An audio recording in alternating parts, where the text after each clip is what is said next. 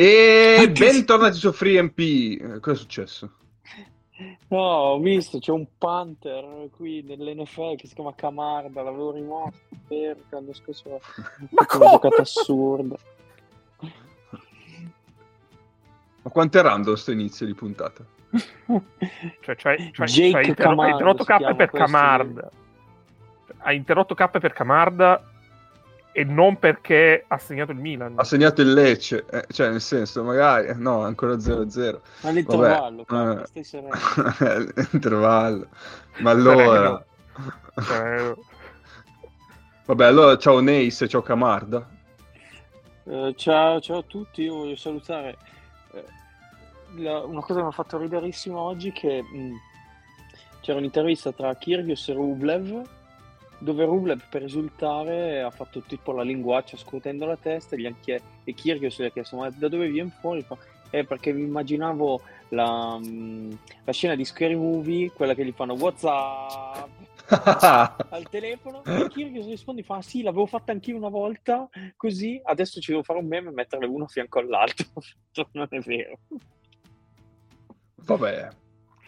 Ciao Egno. Eh, ciao, ciao a tutti e ciao anche a Neis che in due minuti è riuscito a parlare di due sport diversi e nessuno di questi è la pallacanestro. Clamoroso. E, e infine ciao Senza Mago, citare l'unico che non ha ancora parlato. Vabbè, io parlo di biathlon. Oh. Poi, Nate, tu fatti, fatti il tuo podcast eh, sugli sport inferiori, io vi faccio il, il mio podcast sul biathlon e poi vediamo chi... Un saluto a Pier. ti ricordo che questa frase la Esatto. diceva un piemontese mago Eh, appunto. Appunto, appunto. Allora, puntata 16 di- delle- della stessa stagione, non so se l'ho detto perché mi avete interrotto, maledetti voi. Ehm, puntata ricca di... Cioè, abbiamo una scaletta lunghissima oggi, incredibile. E potremmo anche dire ci abbiamo una scaletta, incredibile. Eh, Però andiamo con ordine, iniziamo subito, tosti, via, pronti, pam pam pam. Allora, primo argomento. Eh, non so se avete visto una piccola interazione tra me e Mago in- eh, che è su Twitter. Mago ha recitato un tweet che vi, la- vi, la- vi vado, lalala, vi vado a leggere.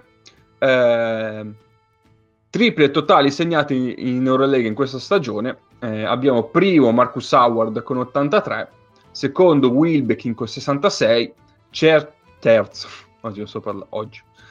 Non so parlare punto, James eh, con 62, Mike James, quarto Bellinelli con 60, quinto Larkin con 58, a pari merito con Canan, Shields con 53, eh, 53 eh, Evans, Kinian Evans con 52, Marinkovic con 46, a pari merito con Alec Peters.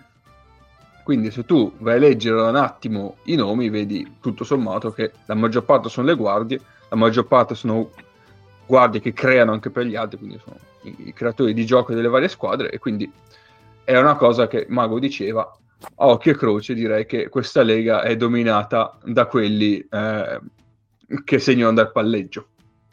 Mago, vuoi ampliare il, il concetto?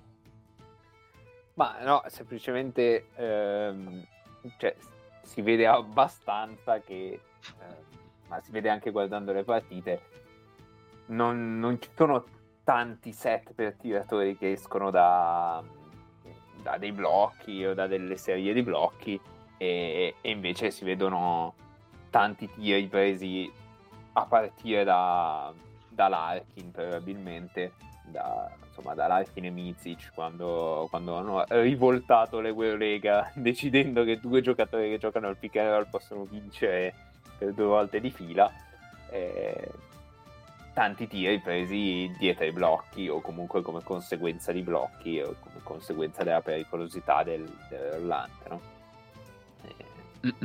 È, è mm, una semplice considerazione su, su questo fatto che eh, a- non lo so se a noi, a me sicuramente piacerebbe molto di più vedere del gioco lontano dalla palla, perché è una cosa che mi piace, anche banalmente appunto delle doppie uscite, de- delle situazioni di vantaggio prese senza palla. Eh, che in parte le ritengo più efficaci quando magari non hai dei ball dominanti. Ehm, e perché appunto lontano dalla palla ci possono giocare un po' tutti se, se vogliono e se imparano, e sulla palla non proprio tutti, e, e poi ti dà comunque delle,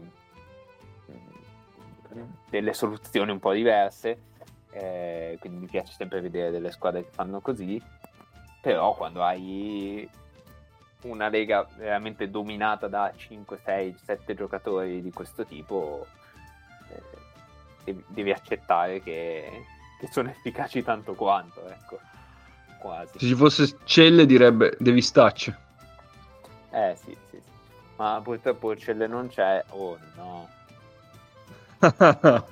sta, prendendo, sta prendendo un po' il posto di Neis, eh Celle? Con questo suo, con questo suo non, a, non, ascoltare i miei moniti alla registrazione. Eh? Però Mago, puoi fare una prova. Sì. Austin Hollins no, no, non si è, non si è palesato. Aveva detto che forse lo faceva, se lo diciamo, però a quanto pare. Non l'hai detto abbastanza convintamente, Ennio. Eh, vabbè. Lo, lo butterò in mezzo quando davvero ve, lo, davvero ve lo aspettate. sì, allora, eh, a, a, quanto diceva Mago, eh, probabilmente Be- Bellinelli è, è, uno di quelli che, che esce dai blocchi. E infatti la Virtus sì si basa abbastanza anche sul... si appoggia molto su, sulla creazione dei blocchi di Bellinelli, nel senso che eh, sfruttano le uscite di Bellinelli per creare un tiro per i Bellinelli, ma se giocano un arcade, eh, praticamente Bellinelli gioca un pick in movimento quasi, perché alle volte lui prende palla e, in uscita dal blocco per tirare, a quel punto la difesa eh, si buttano tutti addosso a lui e il, eh, l'ultimo blocco solitamente taglia canestro e gli dà una palla eh, un, per, per, il taglio che va a schiacciare tranquillamente. È una cosa che succede spesso e volentieri, è quasi un pick and roll, però è tutto creato da situazione senza palla. Eh, poi da questo elenco qua direi che eh, Canan è uno che magari è abbastanza equilibrato tra tiri dal palleggio e tiri in cash and shoot però anche lui ne prende una discreta dose dal palleggio. Uh, e Peter. Peters è l'unico assieme a Bellinelli che probabilmente ha più catch and shoot che, uh, che pull up. Forse Vania. Marinkovic. Forse Vania, sì, sì, sì, anche Vania. Sì, ma per il resto Marinkovic ha più tiri Picasso con uh, un tallone al posto dell'orecchio eh, che, che tiri normali, ecco, lui c'è, c'è questa caratteristica, però. però quelli li mette tutti, quindi Sì, sì, sì. Dica, ma eh, Neis? No, Peters è spaventoso perché alla fine Loli, vabbè, adesso st- due gio- sta partita, queste due partite che non c'era Fall, si, cioè, non si è potuto vedere, ma se no loro stanno avendo una, il loro gioco è dare la palla in posta a Fall che inizia a rincolare pian pianino e prima poi, cioè, o concedi dei layup a, a Fall da sotto se no provi a staccarti. Il problema è che Loli è molto bravo sul perimetro a muoversi con dei blocchi, con dei movimenti, a volte anche dei tagli e Peters tira tanto da scarico. Da, da tre punti così. Eh, sì. Sì, sì, sì, Invece sul Beli volevo aggiungere che dicevi, secondo me oltre alle uscite lui è bravissimo e la Virtus cioè, lo sa e lo va a cercare rimbalzi in attacco palla fuori tiro lui è bravissimo a mettersi sì. in visione e la Virtus lo va a cercare tanto perché è una di quelle, di quelle situazioni dove la difesa è, è meno accoppiata perché sì, comunque magari c'è un rimbalzo lungo sei, magari c'è il, lung- c'è il lungo che difende sul piccolo sull'esterno così e Luis mi dà l'impressione, non, non, non, so se esiste una statistica al riguardo, lui faceva anche tanti tiri da lì. Sì, sì, è facile che, che succeda questa cosa qua. E, ehm, e quindi che dire? Eh, che questo tiro ormai è diventato importantissimo. Perché come diceva Mago... Cosa? che vogliamo le percentuali, perché queste sono le cifre lorde, ma tu ci hai permesso le percentuali in catch and shoot in... Arrivo subito, in caro mio. Mentre K No, le cerca, Eh, lei me l'ha permesso, il signor Cappe. Ma certo, non ci mancherebbe. no, mentre K le cerca, io volevo aggiungere che secondo me denota anche il fatto come, eh, soprattutto chi tira dal, dal palleggio, siano delle guardie, tra virgolette, sottodimensionate, che le permette però di stare in campo perché comunque eh, si creano, si possono tranquillamente prendere dei tiri, creare dei tiri con bu- buone percentuali, penso. Allora, Magari questi sono tutti i giocatori. Sì, scusa, Nils, finisci, Vai, finisci. vai, no, no, magari Mike James non tira benissimo dal palleggio, comunque volte fa dei tiri sempre forzati, tanto che ha talmente tanto talento.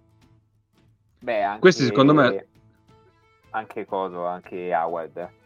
No, Penso secondo me Howard ha delle belle percentuali. percentuali invece, tira molto peggio da due. No. Credo abbia un- tipo 35 forse. Vai. Questi, secondo me, sono tutti i giocatori Howard, Wilbekin, James, Larkin, Canan, Evans, che hanno un talento incredibile, ma, come diceva Nace, non hanno il fisico adeguato per stare di là in questo momento. E quindi vengono di qua. Va, sì, sì. E e quindi per quello che eh, c'è un'abbastanza predominazione di questo tipo di giocatore qua in questo momento. È perché di là in questo momento non ci possono stare. Ehm, No, perché di là ci sono quelli che fanno la stessa cosa, ma 10 cm e 10 kg in più. eh sì. esatto, sì, sì. Sì, sì, no, ma proprio per quello. Allora, abbiamo Marcus Howard. No, no, vabbè, Vai, vai, discorso, poi volevo... No, no, no, su, su questo discorso di là, con i palleggi, aggiungo dopo una roba che ho ascoltato sta settimana. Ok. Marcus Howard in Eurolega ha tentato eh, 121 tiri in catch and shoot col 45% di realizzazione, abbastanza Ok. monster, e 122 in pull up, quindi siamo praticamente 50 e 50, eh, con il 38%, che è una roba dal palleggio, ragazzi. Dal palleggio solitamente siamo sul Ma non- 33-35. Non solo da te, solo No, da te, allora- no, No, no, sono tutti up, tiri catch and shoot. Allora, vi dico solo i tiri da tre punti subito. Eh, da tre punti abbiamo 119 tiri in catch and shoot col 45 e 84 eh, dal palleggio con il 33, Eh. che però butta via. Sì, sì, beh, certo. Ma anche perché poi di solito arrivano nei, nei secondi finali de- delle azioni. Di solito. Sì. Cioè, funziona che si attacca per 20 secondi, poi Marcus, ma sei tu quello di talento per noi, giusto? e, gli, e gli danno la, la patata bollente. Quindi. Nel terzo quarto contro la Stella Rossa ha fatto un quarto incredibile. Ne ha messi 17, una roba si alzava e segnava. Allora, poi abbiamo il secondo che è Scotty Wilbekin, eh, 85 in catch and shoot, 81 in eh, pull up, 39% eh, in catch and shoot, 48 in pull up. Eh, se prendiamo solo, da pu- solo tiri da tre punti, abbiamo 83 tiri tentati col 39% in catch and shoot e 67 in pull up con il 48%, una cifra senza senso. Oh santo cielo. Comunque tira tipo due terzi delle volte di Marcus Howard. Sì, sì, no, Mike- Marcus Howard è una, una roba... Per, eh, per quello che dicevamo un po' di tempo fa, quando abbiamo, abbiamo fatto, quando abbiamo fatto eh, il tier, Mm. le tier list eh, di Eurolega, eh, che diciamo che Marcus Howard alla fine è uno scorer puro, cioè lui quando arriva, quando gli arriva palla sai che tira, Sì, sì. mentre gli altri sono anche creatori. Ha un volume senza senso. Vabbè, ok, e Sì, sì, anche sì. perché se no, cioè, Guarda che i momenti dove non c'è Marcus Howard non sanno davvero a chi dare il pallone per dire a gioco rotto. Eh. Sì, sì. abbastanza. Allora, poi abbiamo eh, Mike James. Mike James ha tintato 33 tiri... 33... Questo è uno scioglilingua per me. Eh, 33 tiri da tre punti. In che Eh, tiro, no, scusate. eh, 33 tri- tiri in catch and shoot con il 39%, mentre in pull up ce ne Scusa. abbiamo 100... Sì? Quan- quanti di questi contro Trento? Zero. Ah, Purtroppo. peccato. Peccato. A meno che abbia giocato un amichevole inizio stagione. Ehm, con il 39% e 183 con il 46%. Che- lì. Eh, se prendiamo solo i tiri da tre punti, abbiamo 30 tiri in catch and shoot col 43 e 106 eh, dal polleggio con 45%. Una cifra anche qua, siamo abbastanza fuori dal mondo. Sì, ma più che altro Andiamo avanti. lì, perché non c'è solo lui. Cioè, Sì. 106. No, sì, è abbastanza assurdo sta roba. Allora, poi abbiamo Bellinelli. Bellinelli eh, ne ha tentati 140 in catch and shoot con il 41% e 63 dal palleggio con il 40%. Pulito. Eh, solo Eh, comunque- tiri da tre punti. dal palleggio non pochi, eh. No, no, no, no. Solo eh, da tre punti, 102 in catch col 43% e 38 in pull up col 42%. Sta facendo una stagione, ragazzi, incredibile. Per correttezza, direi che è giusto anche eh, ci- citare l'off screen eh, di Bellinelli, che è il play types ovviamente più utilizzato. Eh, 108 possessi, sta tirando col 39% dal campo e il 40% da tre punti. Poi Ok. Larkin. Attendiamo. Nel frattempo una musichetta. Larkin sta tirando 43, qua- sì, buonanotte, 73 tiri in catch and shoot col 43% e 97 dal palleggio con il 34%. Se prendiamo solo quelli da 3 punti abbiamo 71 col 44 e 80 col 34. Lui sta facendo un po' fatica dal palleggio e la cosa un po' si rivede poi nell'attacco del, dell'Efes che sta faticando un pochetto anche loro. Kenan, ah no, aspetta, si scrive così. No, non si scrive così. Kenan, eh, ricordiamo Kenan della terra di Kenan, eh, di tutta quella storia là. Che non è la terra di Caco, qualcuno potrebbe eh, confondere. Siamo in tema Sanremo. Ma allora, quando non c'è fuori, aspettate che devo No, fare un mi trick. scusi direttore, mi scusi direttore, Oh! lei sta facendo una cosa estremamente, eh, estremamente professionale e permette a questo individuo di fare le sue solite battute discutibili. Cioè, a me sembra, sembra una grave mancanza di... Mi sembra una gravissima mancanza di rispetto nei confronti del lavoro del direttore. Eh, adesso, ora, va bene che si scherza, No, eh, però... È un lavoro abbastanza posticcio perché potevo farlo prima, invece lo faccio nel momento. Quindi ha ragione a riempire i buchi con le sue battutine. Eh, vedi, vedi, vedi. Ciao Paolo, ma che bello, che bella sorpresa. Cosa ci fai qua? Sì. Eh, se vuoi me ne vado, eh. No! ci mancherebbe. No, no, sono, sono riuscito a trovare un buco, ho visto la notifica di Telegram e quindi mi ci sono buttato a capofitto. Hai fatto benissimo. Hai fatto benissimo. Allora, stavamo leggendo eh, tiri dal palleggio, tiri dal catch and shoot de- di Canon. Abbiamo 86 tiri eh, col 50% in catch and shoot, che bestia, e 48 dal palleggio con il 44. Eh, solo da tre punti sono 86 col 50, forse sono uguali. Non ha te- sì, non ha tentato neanche un tiro da due, incredibile, solo da tre punti. Ehm, in pull-up sono 37 col 41. Eh, lui sta vivendo una stagione abbastanza incredibile, anche lui dal tir. Vediamo Chavon, non exhibition. Comunque Kenan sta tirando tanto rispetto a quello che si pensava inizio anno. Cioè, ah, proprio banalmente rispetto al ruolo che si pensava potesse avere inizio anno. Eh, allora, ha avuto un inizio in cui mancava Williams Goss.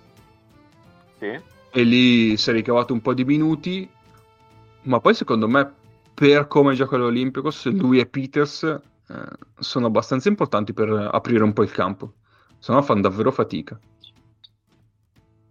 Sì, e, e, realmente ha preso dei minuti che magari potevano aspettare o meno. C'è Brad Stakis, non pervenuto quest'anno. Vero. E anche McKissic pochino. Anche lui è iniziato alle 8.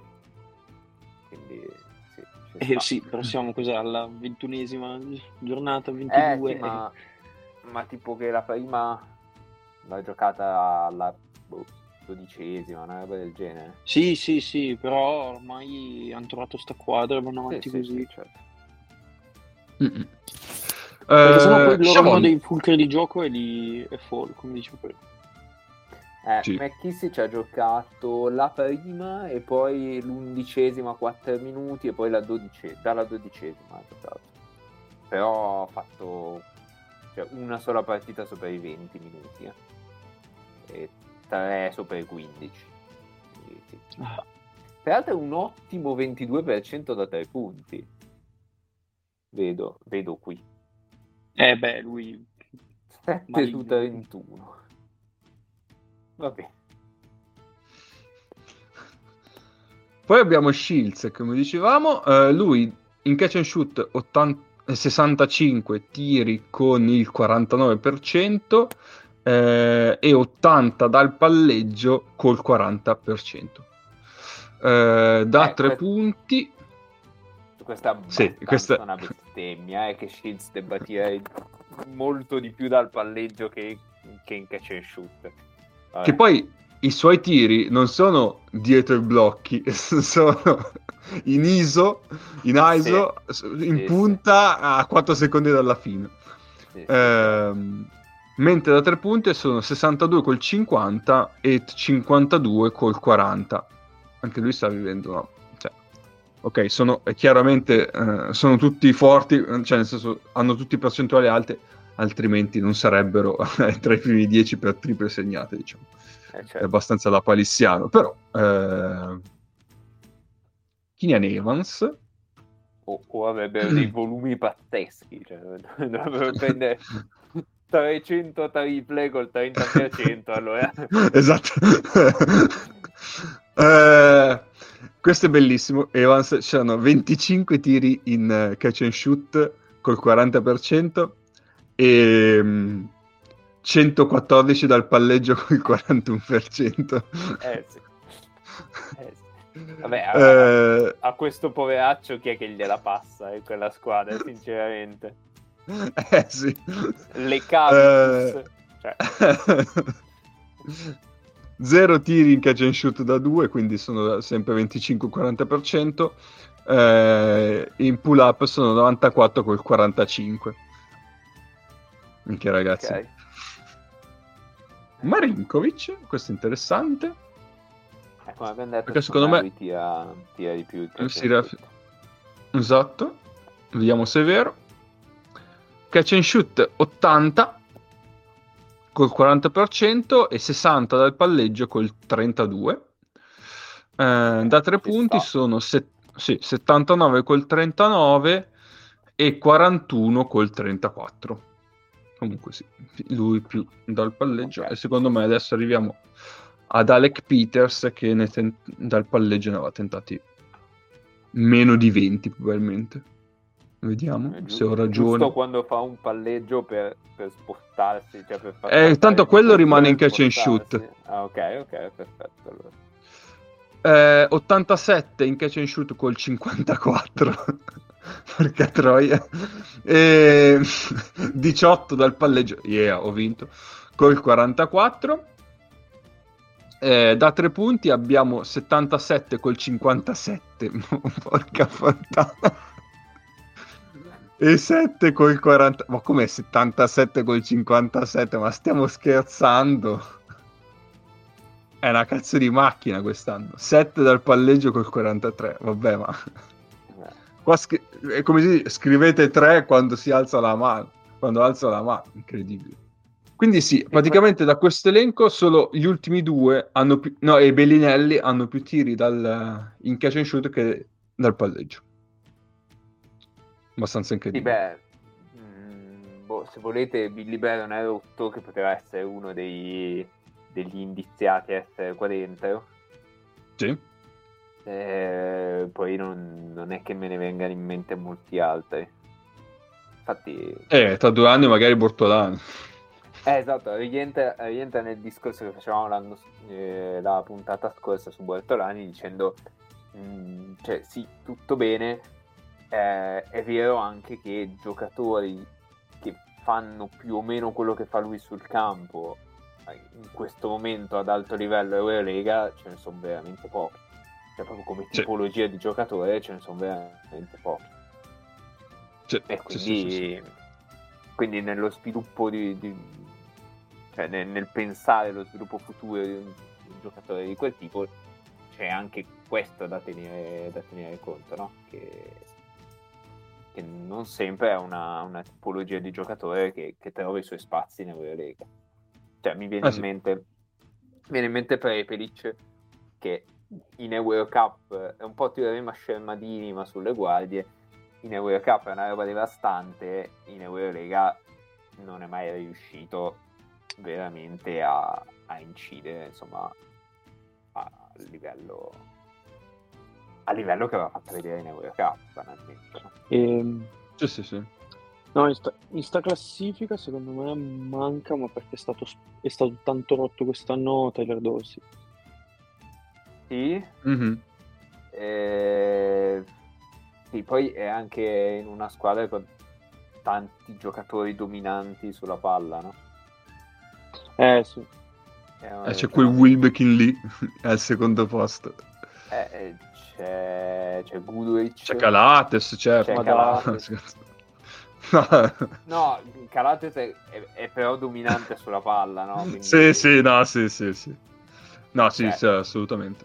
E no, dire- beh, poi c'è, c'è- se guardiamo gli, tipo gli attempt, tipo più che i made, c'è, c'è Carson Edwards, però purtroppo Eh, sì. l'abbiamo visto, non troppi canestri. No, due, due che, che forse mi sarei aspettato, però anche lì condividono la palla da un lato e dall'altro forse tendono a non tirare così tanto e andare più in penetrazione, sono i due del Maccabi. Eh, Eh, ma tirano da due secondo me tanto. Eh sì sì, Lorenzo Brown e, e Wade Baldwin sono due che vanno un po' più al ferro, cioè uno perché vabbè è, è grosso da far schifo quando va dentro e, e l'altro perché, perché è veramente esplosivo quando va al ferro. Non, sì, non tirano così tanto probabilmente. Mm. Poi vabbè, Lorenzo Va bene. Forse è uno che crea anche abbastanza per gli altri. Prego, Sì, prego. sì. E K, Andiamo avanti. Aggiungo, no, aggiungo quella cosa che... Vai, vai, vai, vai. Aggiungi, Allora, aggiungi. che, eh, no, sta settimana io ho sentito un piemontese da Ervis Mara, il buon Mickey Berra. Ma, cioè, Sì. ma fai un merismo in qualunque situazione, ma che sei incredibile. Cioè, è imbarazzante. Poteva dire tifoso Thunder, poteva dire qualsiasi cosa su Mickey per piemontese. No. Ma sei... No, poi vabbè, io conosco il fratello di Mickey Berra da dieci anni ho scoperto che era suo fratello dopo una vita. Assurdo, vabbè. Comunque, ehm, no, sentivo che diceva, lui parlava in generale dei Thunder e poi parlava di Vasa, molto alla Alex, Sì. e diceva che alla fine non è al livello degli altri perché comunque deve togliere qualche palleggio dal suo gioco perché a volte fa sempre qualche palleggio di troppo che non, ehm, che non aiuta il, ehm, che, che di qua si poteva permettere, di Eh là sì, anche perché arrivano qua poi... tutti dalle pareti, ok. Esatto, anche perché poi di qua ha la taglia fisica perché se faceva un palleggio in più c'era magari meno problemi. Ehm, di là devi fare un palleggio andare. Mhm. Chiaro. E secondo me è quello che poi magari mh, non aiuta le guardie che a maggior ragione che non hanno taglia, non le aiuta ad andare di là.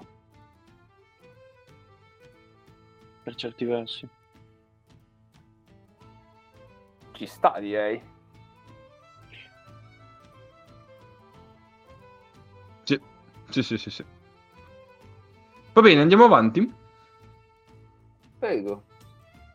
Andiamo avanti allora, adesso, eh, per fare un po' un discorso un po' misto, in generale, eh, sull'Eurolega, prendiamo la classifica Sì. e la classifica la possiamo dividere, diceva Ennio, in tre tranche, come direbbe Farenz, per chi conosce Farenz, ehm, di squadre. Sì. La prima che direi, partendo dall'alto, Real Barça Virtus, perché e forse anche il Pana. Eh? Che dite? Aspetta, io non considererei il Real, il Real corre da sola. Ah, tu fascia, una fascia il Real. Sì, sì, sì, sì. Io, io farei in questa eh, dal Barça al Fener, nonostante il Fener Ok. ha tipo solo una vittoria di vantaggio, perché comunque il Fener da quando c'è Yasi Sì, eh, ha sì. perso male l'ultima, ma le altre eh, è andata, cioè, ha ribaltato completamente quella che era la stagione. Quindi direi Certo. che a oggi queste quattro, esatto, Eh, direi che queste quattro e forse di quelle dietro se trova un attimo di continuità, però non sembra sia il caso per ora il Monaco queste quattro dovrebbero giocarsi il fattore campo. I tre posti per il fattore campo, perché uno è già preso e messo al sicuro da, da tempo.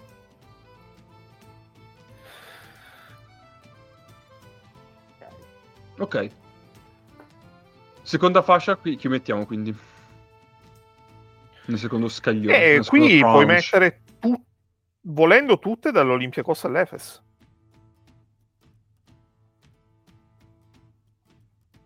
Perché sono tre partite. Sono tre e sono 10 partite. squadre. Sì, cioè mm,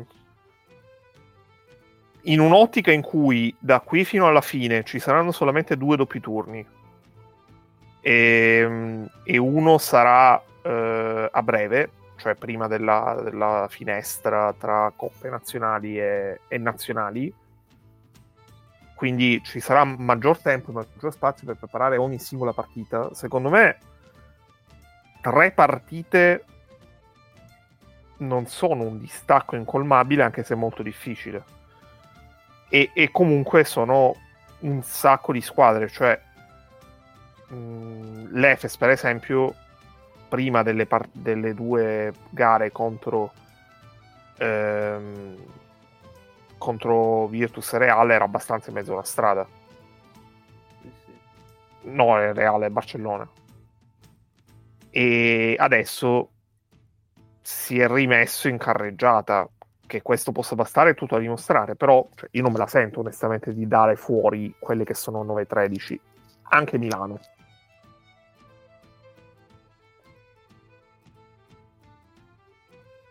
Ci credi davvero a quello che stai dicendo? Sì, sì, assolutamente. Poi è chiaro che eh, abbiamo dall'Olympiacos al Partizan sei squadre in una vittoria ed è la differenza che fa tra l'andare ai playoff diretti e il non fare nemmeno il play-in in questo momento. Quindi la ciccia dell'equilibrio è quella, è chiaramente quella, però le quattro squadre che stanno a nove vittorie non considero lo Žalgiris anche se volendo potrei, però comunque tre partite sono tantine e poi per quanto abbiano avuto dei momenti abbastanza anche interessanti non hanno la qualità per recuperare tre partite a, a chi sta davanti Ehm, è una situazione molto in divenire.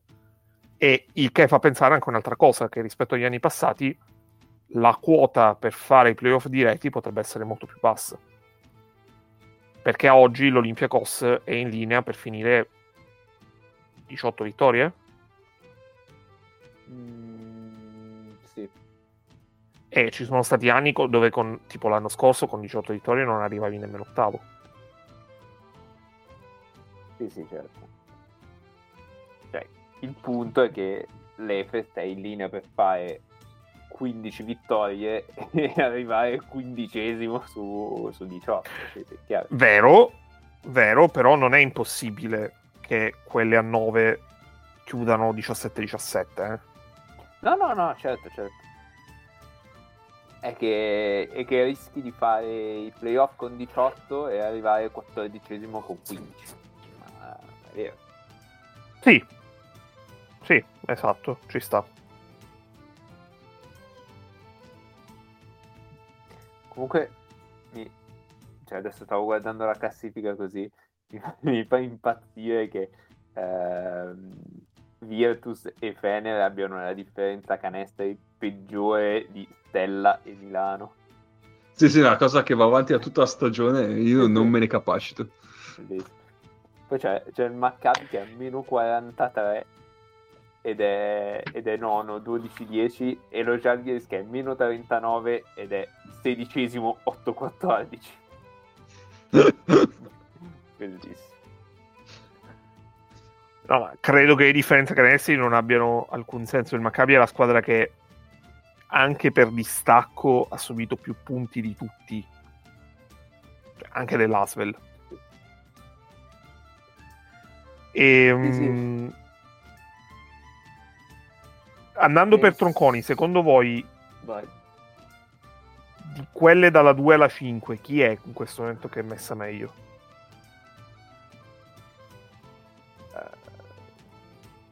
Il Io, Pana. io direi bassa, però... Mm. Cioè, Sì, sì, anche il mi dà- basso ci mi sta. dà più sicurezze. ecco. Cioè, infatti, io avrei divi- cioè, la mia divisione in questo momento è prendere Mm. da Real la Pana e dire loro, Mm. con, a- con i loro seppur alti e bassi, comunque sono sempre state lì. Forse il Pana un po' più, ha avuto un inizio un po' più traballante, Sì. però alla fine... Ah, eh, Però l'Odopana... però lodo Pana, quindi ci sta a metterla lì. Però tutto sommato sono squadre che quando le vedi ti danno la sicurezza di dire ok, loro hanno trovato il loro sistema di gioco, giocano sempre in una certa maniera eh, e vanno avanti per la loro strada. Infatti, cioè, tutto sommato, sono sempre state lì. Quello su cui puoi avere un po' più di diciamo perplessità tra virgolette è la Virtus, no? Perché dici, cavoli, loro mh, probabilmente non hanno eh, l'arsenale per eh, rispetto a Real, Barça o anche Pana, come lunghezza del roster o anche come eh, giovinezza del roster, possiamo dire. Eppure sono lì da tutta la stagione, quindi gli va dato credito questa cosa qua. Dopodiché io prenderei le squadre dalla quinta, Fenerbahce, al, eh, al, Pa- al Partizan che è undicesima, Sì. che sono quelle che tutto sommato sono sempre state lì. Eh, Basconia tipo è stata anche quarta, poi è tornata decima, adesso ottava, perché alla fine la differenza di vittorie, se parliamo di, eh, di tre vittorie, eh, no scusate, due vittorie, e quindi è chiaro che in una classifica così corta ci sia eh, grande varianza di posizione tra una giornata e l'altra. Però anche loro hanno sempre dato l'impressione di noi siamo più o meno tranquillamente, cioè tranquillamente, noi siamo sempre lì eh, positivamente eh, col pensiero di, di andare ai playoff. Eh, Di e poi ci queste- sono, Di queste è quella che stupisce di più, forse è Valencia. eh, certo, Valencia, sì, sì, sì, assolutamente. Che Che- forse è anche quella meno appariscente perché è quella che di queste attacca un po' peggio ma difende un po' meglio. Sì, so. sì, sì. Eh, ne- Eh, Nel mio grafico, sì, sì, nel mio grafico è sempre nel eh, bad offense, good defense. Eh, sì. E, e quindi, mh, cioè, normalmente se vedi una partita, è, è, una squadra che di solito quelle che difendono un po' meglio ti pressionano un po' di meno, no? Perché è un, sì. un po', cioè, è un po' più facile, devi essere un po' più concentrato per, per vedere cosa fanno in difesa. Cosa fanno sui pick and roll, Paolo? e, e, ehm, e, quindi quella potrebbe essere quella che, che stupisce un po'. Eh, stupisce no, un po assolutamente, beh, certo. Ecco, e, e, poi ci sarebbero. Ah, sì, scusa, finisci. Ve... no, vedendo anche la partita con Milano, ci sono stati dei momenti in cui Milano. Cioè, beh, poi con Milano è facile da quel punto di vista, però Milano nei primi 20 secondi dell'azione cioè, non riusciva neanche a pensare di attaccare il ferro. Ecco. Sì. Quindi anche proprio di Milano, eh, c'è da dire. Sì, sì, no, esatto, esatto. diciamo un concorso, cioè, concorso esatto. insomma, vabbè, esatto. Però, però, e poi ci sono, diciamo, la terza fascia, tralasciando ovviamente Alba e Asvel per, per evidenti motivi, però sono quelle un po' scontente, che hanno espresso nel corso della stagione tanti difetti. Eh, la Stella un difetto offensivo come quella eh, di Milano. Milano un po' misto perché all'inizio era un problema anche difensivo. Bayern che è all'inizio di un nuovo ciclo con, con l'Aso, tanti giocatori nuovi, quindi ci sta chiaramente che eh, faccia un po' fatica eh, in questo primo anno. L'Efes per ev- evidenti problemi difensivi e lo Zaghiris per evidenti problemi di mancanza di soluzioni alternative, no? Come abbiamo visto, cioè Evans certo. è, è, lui che crea, poi è chiaro che eh, cioè, bisogna fare di necessità virtù, nel senso eh, hanno, quei, tipo, hanno quei, quei giocatori lì, eh, eh, possono riuscire a fare fino a un certo punto. Quindi questa terza fascia, sono, secondo me, sono quelle un po' delle scontente di questa stagione qua, con difetti ancora irrisolti. Quindi, cioè, nella mia idea di divisione, io ho fatto questo. Sì, Ci sta.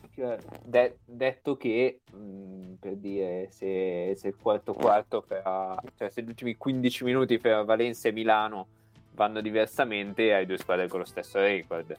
E, sì, sì. Dico, dico Valencia e Milano perché hanno giocato l'altro ieri e, e l'ho vista oggi, nel senso, eh, però po- si può fare questo discorso su molte altre squadre, no? Cioè, basta e soprattutto... due quarti due quarti e soprattutto di un, doppio turno e cambia tutto.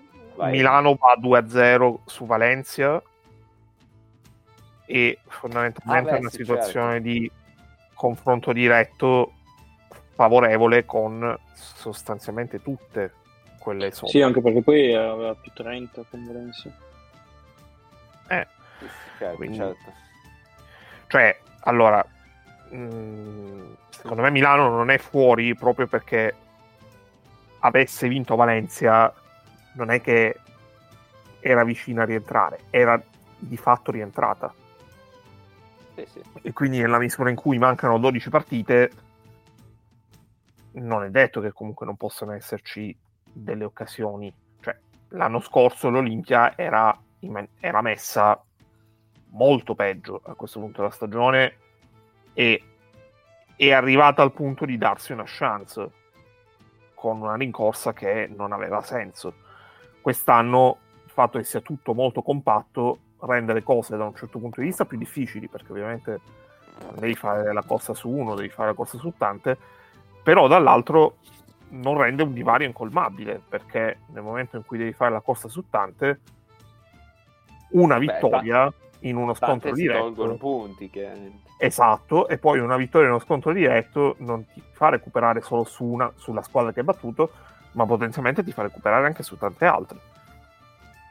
E secondo me sulla Virtus è vero il discorso della stanchezza e tutto, però il fatto, cioè loro potrebbero essere la squadra che, benefici, che beneficerà di più del fatto che il calendario sarà abbastanza dilatato eh, non è un caso che il primo momento veramente pesante della stagione, con due sconfitte brutte in fila e una vittoria abbastanza miracolosa contro la squadra peggiore, siano, sia tutto arrivato al secondo doppio turno consecutivo con un ciclo comunque di partite abbastanza pesanti. La Virtus le ha giocate tante in trasferta in questo blocco di partite, e, ehm, perché appunto ovviamente il conto lo, lo paghi.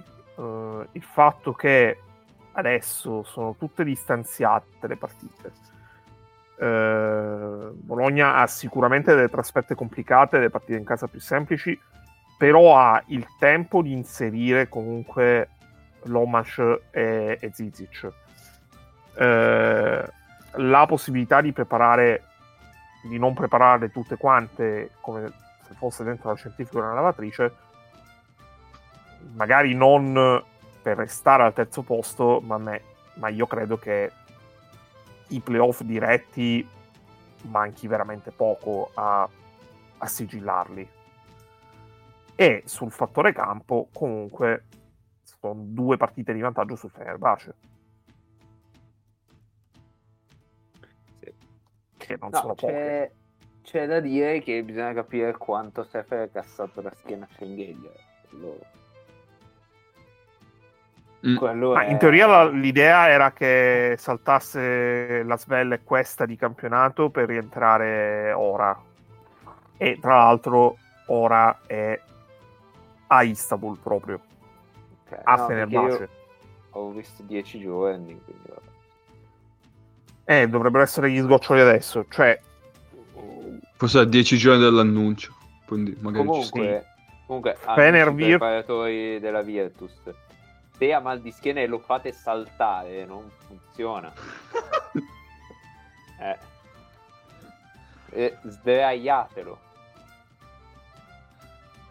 Ah, sì. Fener oh, Virtus è fondamentale perché, perché probabilmente se la Virtus dovesse riuscire nell'impresa non solo bloccherebbe la sua posizione tra le prime no, quattro pure, pure bloccare deve povero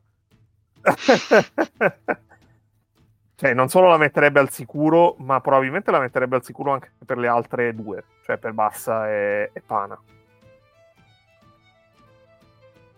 E quindi sarà importante vedere questo rush finale. Sono credo quattro partite da qui fino alla.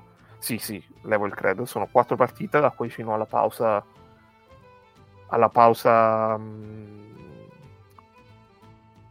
nazionali coppe e selezioni FIBA e, e si potrebbe verificare una situazione per cui tipo le squadre, anche 4 se non 5 squadre dei 6 posti diretti sono in ghiaccio. Mm-hmm.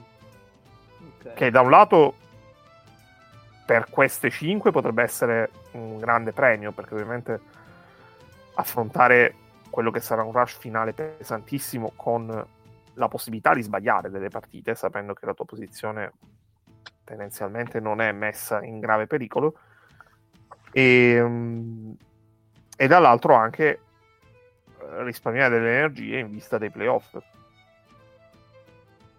Mentre dietro è una tonnara, perché ovviamente sappiamo anche che dal settimo al decimo fai il play-in e siamo tutti contenti, ma finire settimo e finire decimo non è la stessa cosa.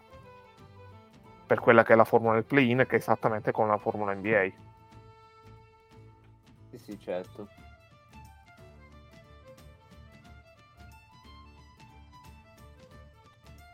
Okay. Va bene, vada, vada Cappe. Alto, altro da dire su questa cosa?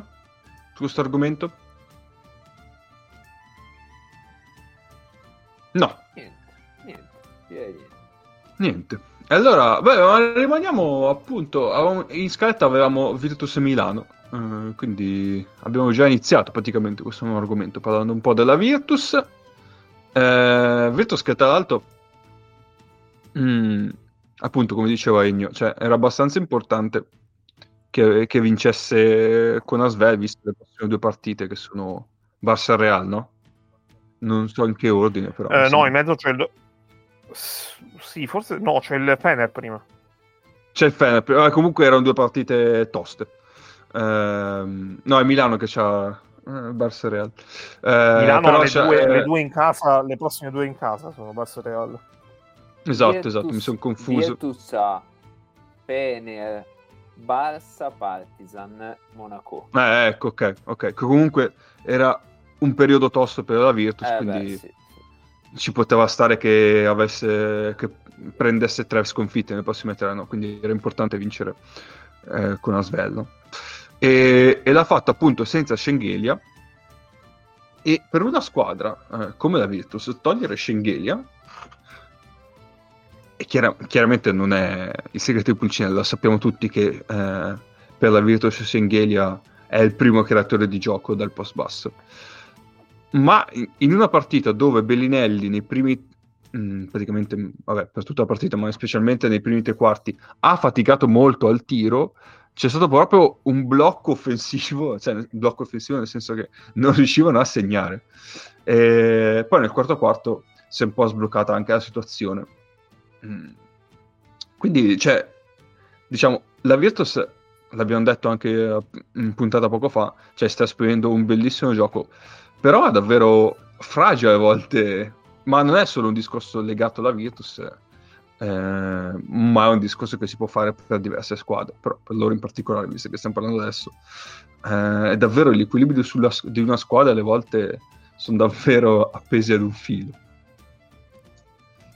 Eh, mentre per Milano, mh, Milano appunto abbiamo detto che abbiamo parlato, accennato della partita con Valencia, eh, è comparso McGruden. E qua Eh, sì. se abbiamo una kick che sta per arrivare, eh, però par- andiamo con calma. eh. Mago, eh, che sensazioni ti ha, dato, da- ti ha dato McGruden? Eh, che... Allora, vabbè, premesso che è la prima partita e quindi può, può essere tutto. Che non fosse esattamente la tipologia di giocatore di cui ha bisogno Milano, ma questo un po' già si temeva, no? Che sia più sì. un, un giocatore che vai a prendere quasi nello spot di Bortolani come, come Sì. tipologia di quello che ti dà in attacco nel momento in cui Bortolani si stava dando cioè di tutto Eh, Tra l'altro Bortolani con Valencia non c'era. esatto sì. Eh, no, firma strana possiamo dirlo. Non lo so eh, cioè boh, decidi di andare a prendere un altro e poi però ne- all'inizio del quarto quarto la palla è in mano a Fraccadori e Fraccadori fa tre cioè, fine terzo forse. Fa tre cazzate e come, come può essere cioè come è normale che sia per un giocatore di quel livello lì e, e improvvisamente perdi la partita non è solo per quello però è chiaro che non hai non hai un giocatore del livello di Shields, di Mirotic, di Hall, di Melli a trattare la palla. Cioè, mi sembra, sembra abbastanza evidente che il problema sia lì. Poi, vabbè, non, voglio ripetere, non pare- voglio ripetere sempre, sempre le stesse cose, no? Perché le stiamo ripetendo da, da un po' di tempo, e quindi vabbè. Però, non lo so. Sì, sì. È evidente da tre stagioni? Non lo so, cioè, nel senso... No, beh, col Ciaccio ancora... Col Ciaccio c'era un- una valvola di sicurezza abbastanza importante, però... eh, da due stagioni a questa parte è quello il problema e sembra che non voglia essere risolto. Cosa che poi, tra l'altro, in sede di preview dicevamo, no? O anche durante l'inizio di stagione. Sì, sì. A quanto Vabbè, pare se- a Messina va bene così. cioè. Sì, sì, probabilmente sì. Sei andato a riprenderti Napier, nonostante, boh, secondo me, verso la fine della stagione precedente si fosse capito che sì, può mettere una toppa per alcune cose. Mm, non so se sia il giocatore ideale con, con la tipologia di lunghi che hai, no? Cioè, Non hai dei lunghi autosufficienti dal palleggio, hai dei lunghi molto bravi a mettere palla per terra, magari ad attaccare sui vantaggi, eccetera. Non hai dei lunghi di post basso, non hai dei lunghi autosufficienti dal palleggio, no? Sì, sì. Dovresti E soprattutto è- ai lunghi di short roll. Esatto, eh, dovresti probabilmente cercare un giocatore che, siccome hai voluto fondare sui lunghi la tua squadra, comunque su quel reparto lì, dovresti cercare un giocatore che c'entri con loro poi. Che forse so. è difficile trovare una guardia di questo tipo. Forse è Kevin Pangos.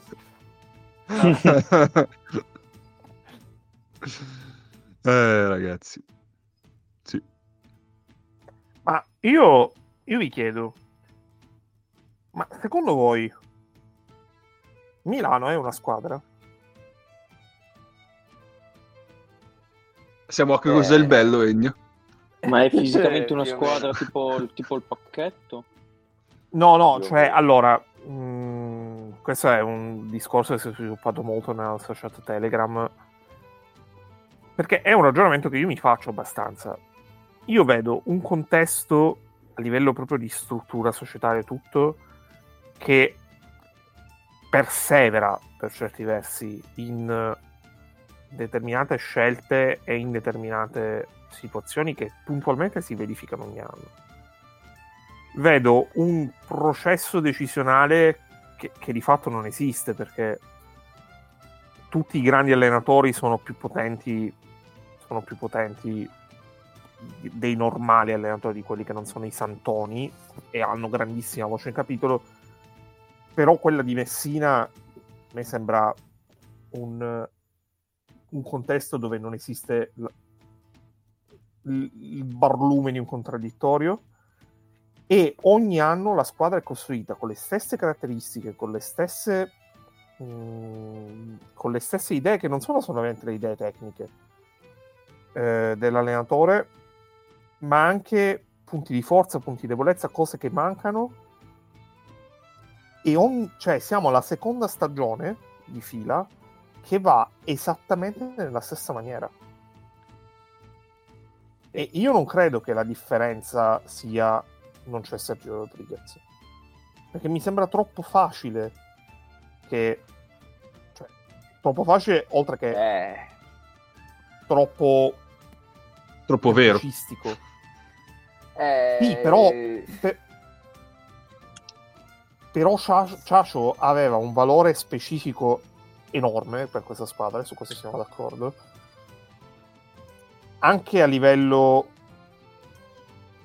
mentale e di gestione di quello che è, di quello che è il gruppo. Però non è che, cioè, comunque ci sono giocatori che hanno una leadership, che hanno una presenza. E, e io vedo che ogni, ogni anno siamo sempre allo stesso discorso, siamo sempre alla stessa situazione. Siamo a firme sul mercato che Uh, sì, per carità, cioè, sono giocatori anche utili, però buh, cioè, è un continuo è una continua somma di perplessità che non ha senso. Io vedo un, conce- in- vedo un contesto dove si spende tanto, non si bada a spese anche se comunque con, con un raziocinio, cioè non è una somma di ma sì, diamo 2 milioni a questo, 2 ah, milioni certo. a quest'altro. Però alla fine o si persevera in scelte sbagliate o si continua a sottovalutare o si sottovalutano dei problemi e in tutto questo è un contesto dove non esiste una continuità. Milano aspira ad essere una squadra di, di vertice di questa Eurolega. Io penso sia pacifico dire che in cinque anni non lo è diventata, perché sono più le stagioni con un record negativo che le stagioni con un record positivo. E soprattutto credo non esista una squadra di quelle con diciamo il posto fisso che abbia cambiato quanto ha cambiato Milano in questi cinque anni. Mm, faccio a calcolo. Io non penso andiamo tanto lontano da dire che Milano in 5 anni ha ruotato 60 giocatori. No, ci sta. cioè, sulla questione sulla questione Ciacio eh, sì, però cioè, non è che stai togliendo il Ciacio, stai togliendo un giocatore generazionale. Eh, quindi sì, che però giocava a 20 di media, quindi comunque eh, ho capito, sì, però... era un no, no, chiaro, però non è cioè, non sta togliendo LeBron. E non dico LeBron perché no. LeBron è il più grande di sempre, dico LeBron come peso anche di minuti, eh, volume di gioco e tutto. No, stai togliendo, stai togliendo un giocatore che, che, risolveva un sacco di problemi di quel tipo lì. E... Cioè, come dire, stai togliendo uno che ti, ti toglieva tanti punti, tanti punti deboli. Cioè, perché questa squadra, come dici tu, è costruita sempre nello stesso modo, cioè basando principalmente eh, cioè, facendo caso principalmente al lato difensivo eh, in quello ti dico sì, secondo me sono una squadra perché se vedi come difende Milano, sì, effettivamente è una squadra, si vede, eh, si vede che ci sono delle letture di squadre, ok? Ehm, toglie dall'altro lato le, le, debolezze che hai nel costruire una squadra principalmente dal punto di vista difensivo, cioè eh, il fatto che davanti puoi avere dei problemi a difesa schierata. E, ehm, quindi, Secondo... quindi la, sì. eh, togliere il ciacio è quello. Cioè, secondo me Messina è sempre un po'... non solo sul lato difensivo, secondo me cioè, lui ha sempre voluto giocatori forti difensivamente, ma sì, forse è la stessa cosa a dirlo, però vediamo. Eh, intelligenti, nel senso, cioè, lui ha sempre avuto giocatori intelligenti, no? Eh, che poi è una cosa che si rispecchia molto nella fase difensiva, diciamo. Ma è perché poi lui infatti, affida tanto. Infatti si spiega la firma di Leni. eh, sì. Cioè, poi si, si affida tanto alle letture offensive che questi giocatori hanno, no? Eh, cioè, per me l- l'esempio lampante, eh, in questo caso, è Voigtman, no? Perché Voigtman, in questi due anni, ha sempre preso un sacco, eh, ha sempre passato un sacco di tiri ehm, in attacco, ha sempre fatto scelte sbagliate eh, quando al posto di tirare magari andava in palleggio, ma lo fa per una volontà nel cercare eh, il taglio la, e il giocatore libero sull'arco, no? Tante volte Voigtman fa dei passaggi che dici, cazzo, è proprio un bel passaggio, no? Eh, basti pensare anche banalmente ai passaggi eh, baseball eh, no, non baseball, football, come si dice? Sì, eh, no, il quarterback. Per Tonut, quelli per... cioè, eh, esatto, per Tonut, no? Sì, sì, sì.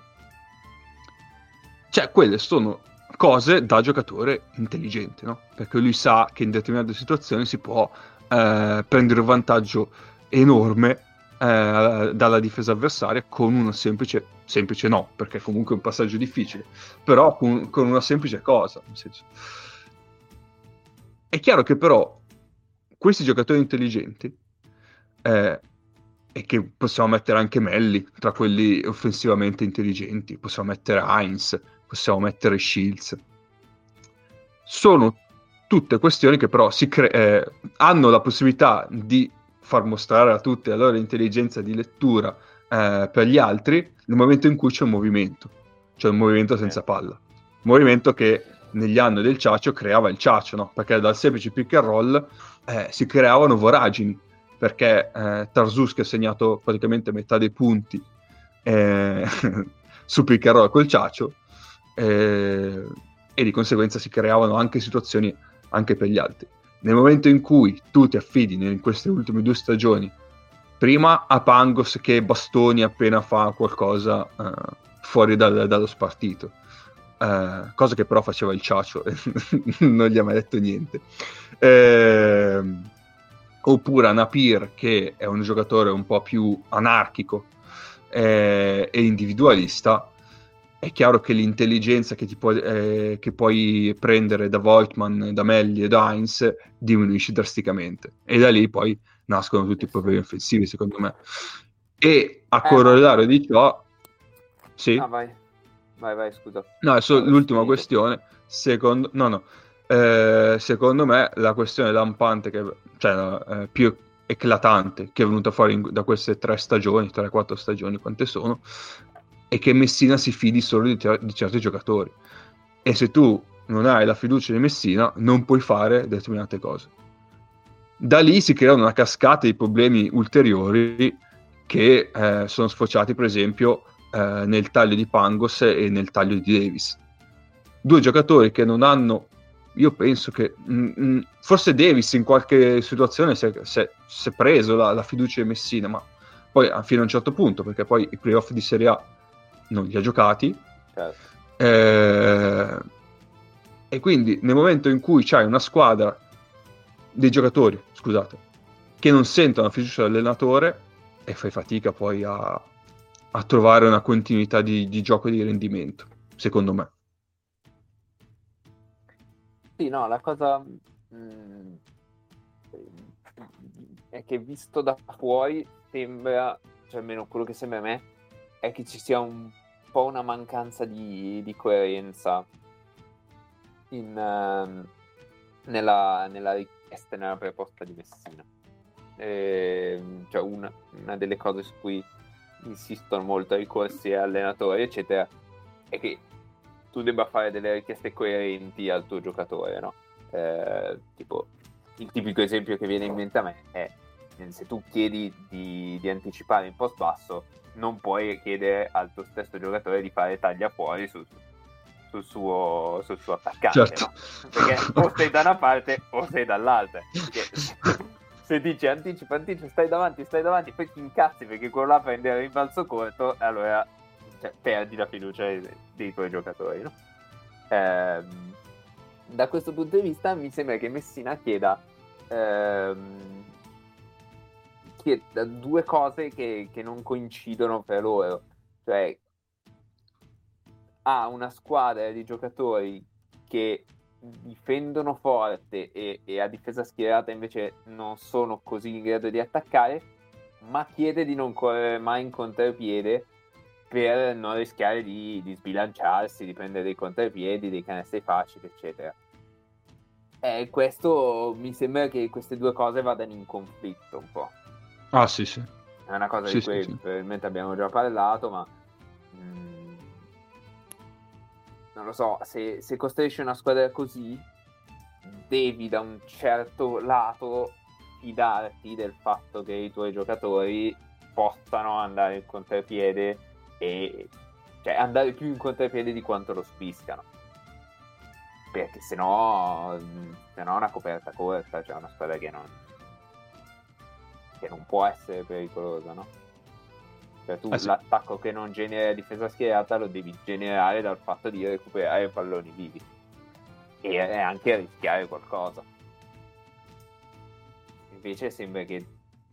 Cioè, poi devi essere dall'altro lato in grado di, di accettare il fatto che aumentando il ritmo aumenti, aumentino gli errori che, che i tuoi giocatori possono fare, perché è ovvio che se giochi una partita ai, ai 50 punti, ai 50-60 punti dal punto di vista del ritmo, farei meno errori, farei meno palle perse, farei meno, subirei meno contrapiedi.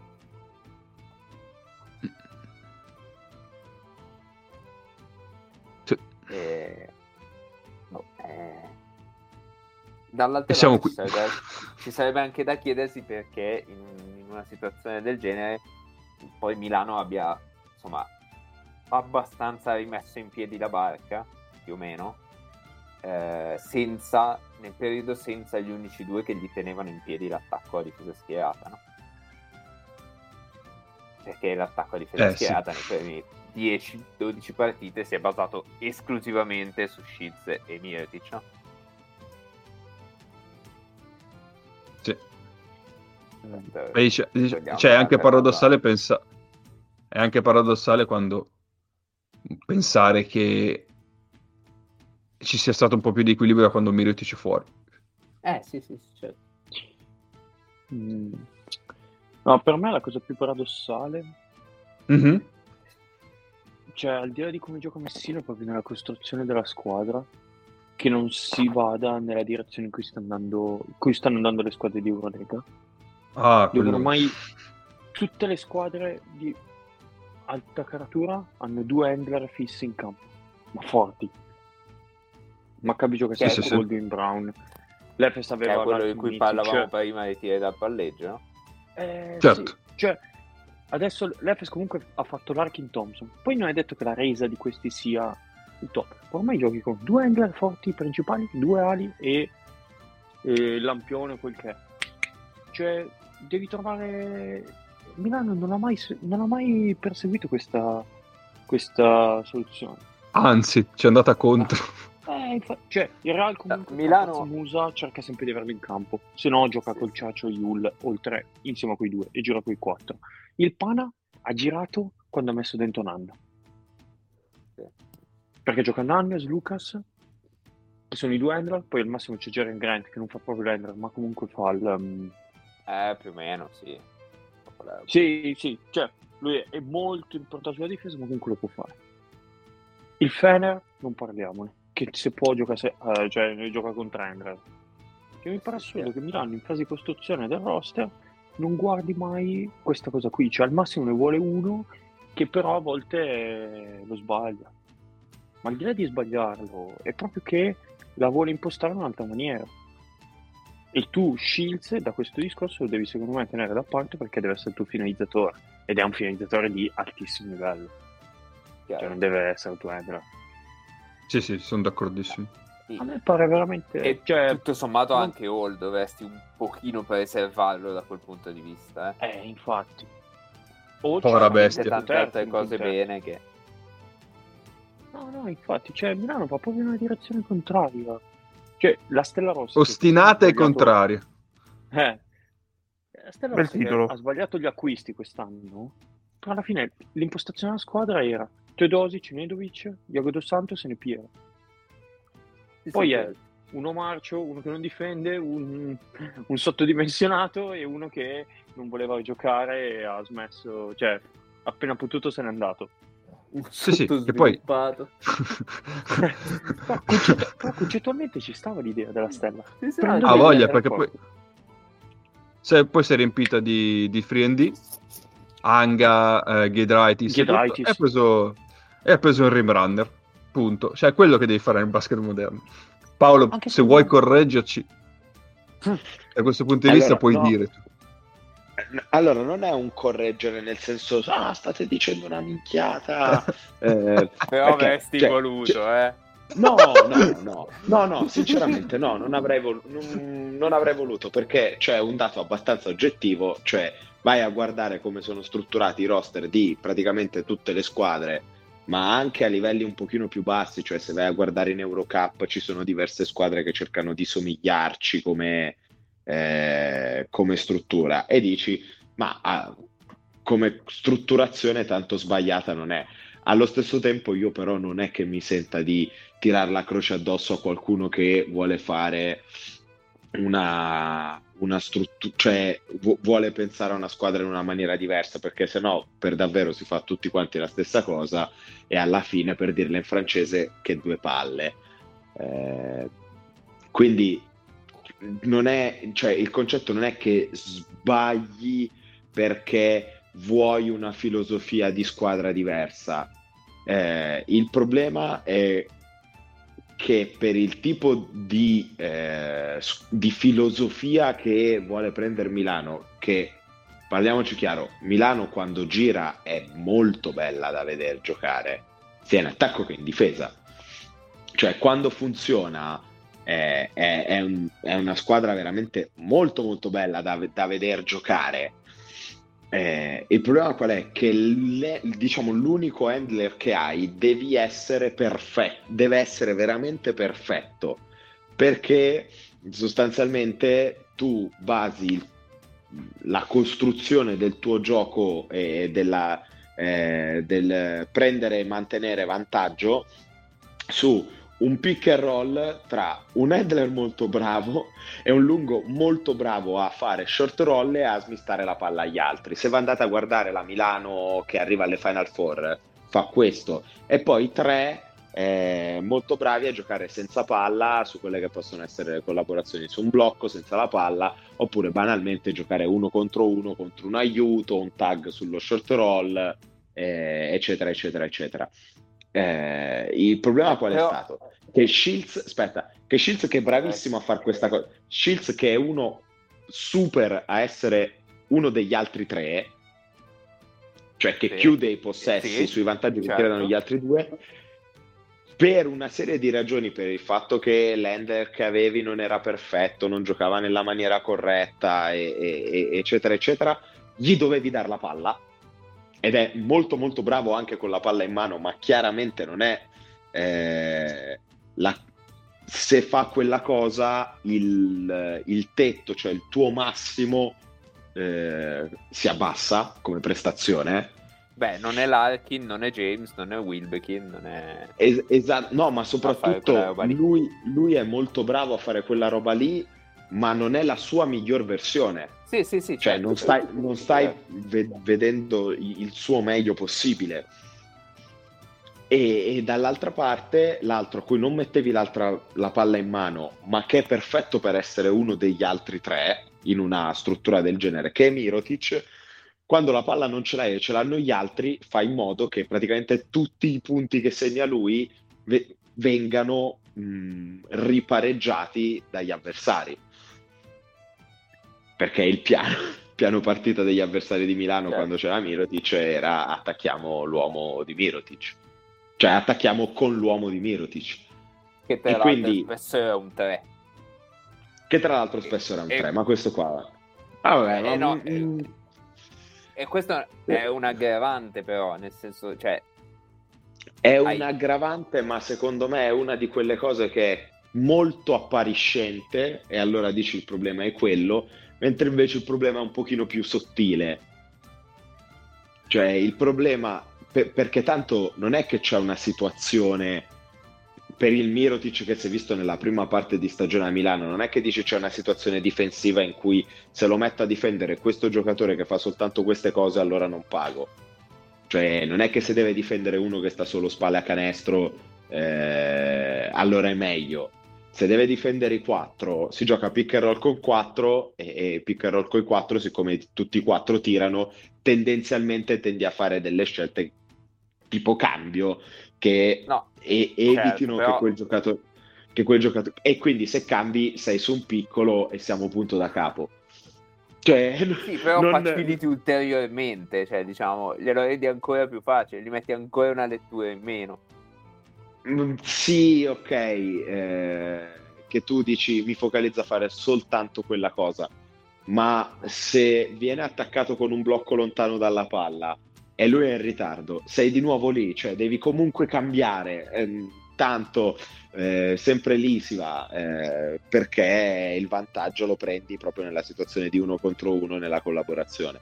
Quindi, eh, cioè, non è eh, sto, sto, grosso problema, mm, cioè, nel senso, è un grosso problema, ma non è che allora se lo, spo- lo, spostarlo da 4 è la panacea di tutti i mali. S- semplicemente no, cambia no, un no, pochino come t'attacca. Secondo me è, è, cioè, peggiora ancora una situazione già, già problematica. Eh. Secondo me non in maniera così... Non, non hai la riprova, non hai la riprova e quindi que- questo fa sì che eh, al momento nessuno dei due possa essere smentito però secondo me non è una cosa, mm, non è eh, la questione che fa tutta la differenza del mondo. Mentre invece, tornando al discorso di eh, voler fare una squadra diversa, anche lì eh, io non, non vedo un grosso problema nel voler provare a costruire una squadra diversa sono d'accordo nel dire che probabilmente il tipo di squadra che costruiscono tutti quegli altri sia un pochino più facile da far funzionare. No, eh, l'unico, l'unico, esempio che mi viene, l'unico esempio che mi viene in mente è motoristico, però penso lo capirebbero in tre. e, e- e quindi, quindi me lo tengo per me. Eh, Eh, no, però sul costruire una squadra diversa mi viene da, da chiederti, cioè, per la squadra che vuoi costruire, quindi un handler, eccetera, eccetera, eh, che deve essere perfetto, eccetera. Tu avresti scelto per fare l'handler in quella squadra lì Maudolo? No, lo scegli per fare uno degli altri tre. mm, non lo so, non lo so. Su, su Maudolo eh, non lo so. Avresti scelto... mh, Coso? Eh, come si chiama? Eh, Sono diventato sacchetto. Poitres. Eh, no, eh, Napier. Eh, eh, già questa è... è- lì, lì l'unico appunto che mi viene da dire è che in queste situazioni qua puoi scegliere fino a un certo punto. Nel senso che arrivi al momento in cui, cioè, alla fine sono le opportunità che hai. Cioè, non è che sempre, sempre puoi prenderti No, no, esattamente il giocatore che vuoi. Eh, Ehm, Però, cioè, dato che è così dif- cioè, che è più difficile costruire una squadra in quel modo lì, se non parti neanche con un giocatore per fare quella roba lì, è un problema. Eh, ma, Cioè, ma que- il, fatto, il fatto che è più dif- cioè è tra virgolette più difficile, che poi cioè, è più difficile, è una cosa che dico io, io Paolo D'Angelo col senno del poi che aiuta sempre, dico che probabilmente questa idea di squadra, che in realtà a me piace molto, perché quando le cose funzionano gioca una pallacanestro che oltre a essere efficace è tanto tanto divertente, eh, però pro- probabilmente, sempre col senno del poi, è un pochino più difficile da costruire. A priori fai un ragionamento diverso, cioè il ragionamento diverso è che dici eh, in una squadra eh, normale, cioè normale, eh, usuale di Eurolega, nel momento in cui tu capisci come devo difendere il pick and roll degli altri, ho fatto. Cioè non ho... Sì. eh, È, è fatta. È fatta. Mentre invece è chiaro che anche in una squadra come Milano il problema è come difendo il pick and roll. Quindi prova a fare delle scelte che eh, mi tolgano gli short roll, eh, faccio contenimento, quindi se faccio contenimento devo fare degli stunt, quindi mi apro sugli altri. Che cosa succede sui blocchi lontano dalla palla che puniscono gli aiuti che io devo fare lato forte e lato debole? Cioè è molto più difficile. mm, Difendere Parti da lì. contro- Sì, sì. Esatto, parti dall'idea che costruisci una squadra che sia un po' più imprevedibile e un pochino più complicata da difendere. Perché tu E a dici me- giochi un po' più di flusso Esatto, e, gioco e un un po' meno a partire da una situazione statica. E, e indipendentemente dal fatto che la stagione stia dicendo che questa cosa non sta funzionando per come si pensava, non mi viene, cioè, non mi sento di eh, mettere in croce qualcuno che vuole provare a fare una squadra diversa. No, secondo me Perché- cioè, il problema non è Ma- provare a fare quella roba lì, il problema è provare a farla senza avere gli elementi per farla. Eh, però ogni tanto degli elementi, cioè, che Cioè, l'elemento, l'elemento per farla è Pangos. però non ti è funzionato. Per No, ragioni... però, però lo puoi buttare giù da, da grattacielo Pirelli dal Esatto. giorno 1. Ma- Eh, eh, eh, ma allora eh, eh, è più compl- cioè la questione è che è più complicato di cioè ci sono tantissimi fattori ci saranno delle ragioni per cui il, rapporto non è decollato. Per quanto sì sono d'accordo che probabilmente a livello tecnico sia il giocatore perfetto per farlo. Eh, però, però tu stai pensando, faccio una squadra così perché ho, perché o, o comunque eh, poi ho quel giocatore lì che è il giocatore giusto per fare quella roba lì, ma di quel giocatore lì non mi fido e vorrei farlo mordere da una vedova nera uh, nella notte per il 25 e 26 agosto. Eh, cioè, eh, c'è, una, lì... c'è un problema alla base. Lì, lì non, non, non, ci metto mano, cioè non ci metto mano, non ci metto bocca, certo. non, non, lo sai, non sai il perché, eh, è indubbio. piede così è mano bocca. No, no, no, è indubbio che quel rapporto non, non sia decollato perché non te lo so dire. No, no, eh, ma, ma non, è, non, una questione perché il problema è che lo sapevi anche già prima che quel rapporto non sarebbe decollato perché non è decollato la stagione prima e, e tu fai una squadra per cui ti è fondamentale un giocatore di quel tipo lì. Eh, ma allo stesso tempo eh, ritorni a, alla questione di quelle che sono le opportunità. Cioè, eh, tu pensi a una squadra così, hai il giocatore a livello tecnico perfetto per farla, col quale non, ti, mh, mm, non, non c'è sì. questo rapporto micidiale sì. a livello te, eh, così, e non, ha, non, non vedi un'alternativa. Allora dici ci provo eh sì, ok, ma ci, ci provi con nessuno. Cioè, non, non, hai neanche provato a prendere qualcuno di simile che potesse fare quella cosa. Ci hai provato dopo prendendo Napier in corsa perché ti è andata bene, che quello lì ha scazzato a Belgrado e allora. E comunque forse non è il giocatore ideale per farlo. Sì, eh, sono, diciamo che posso, mm, posso capire il dubbio, però eh, con la maturità sono, sono arrivato a, al, al, punto rispetto a qualche anno fa che ci, ci penso 3-4 volte prima di, di, mettere in croce qualcuno. Anche eh, in un caso in cui abbiamo, è evidente. Noi abbiamo un podcast è... dove andare opinioni forti, che cazzo. Eh, lo so, lo so, lo so. Sai cosa? Più che altro è l- l'aver reiterato questa volontà commettendo gli stessi errori. Cioè, da quel punto di vista pesa un po' il giudizio.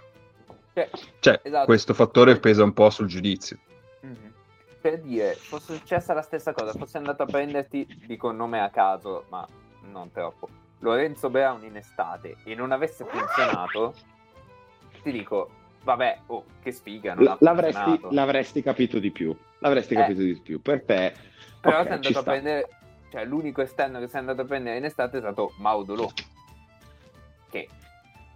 Cioè, è, se vogliamo, è, di tutti è quello che è più indicato ad attaccare il secondo pick and roll, no?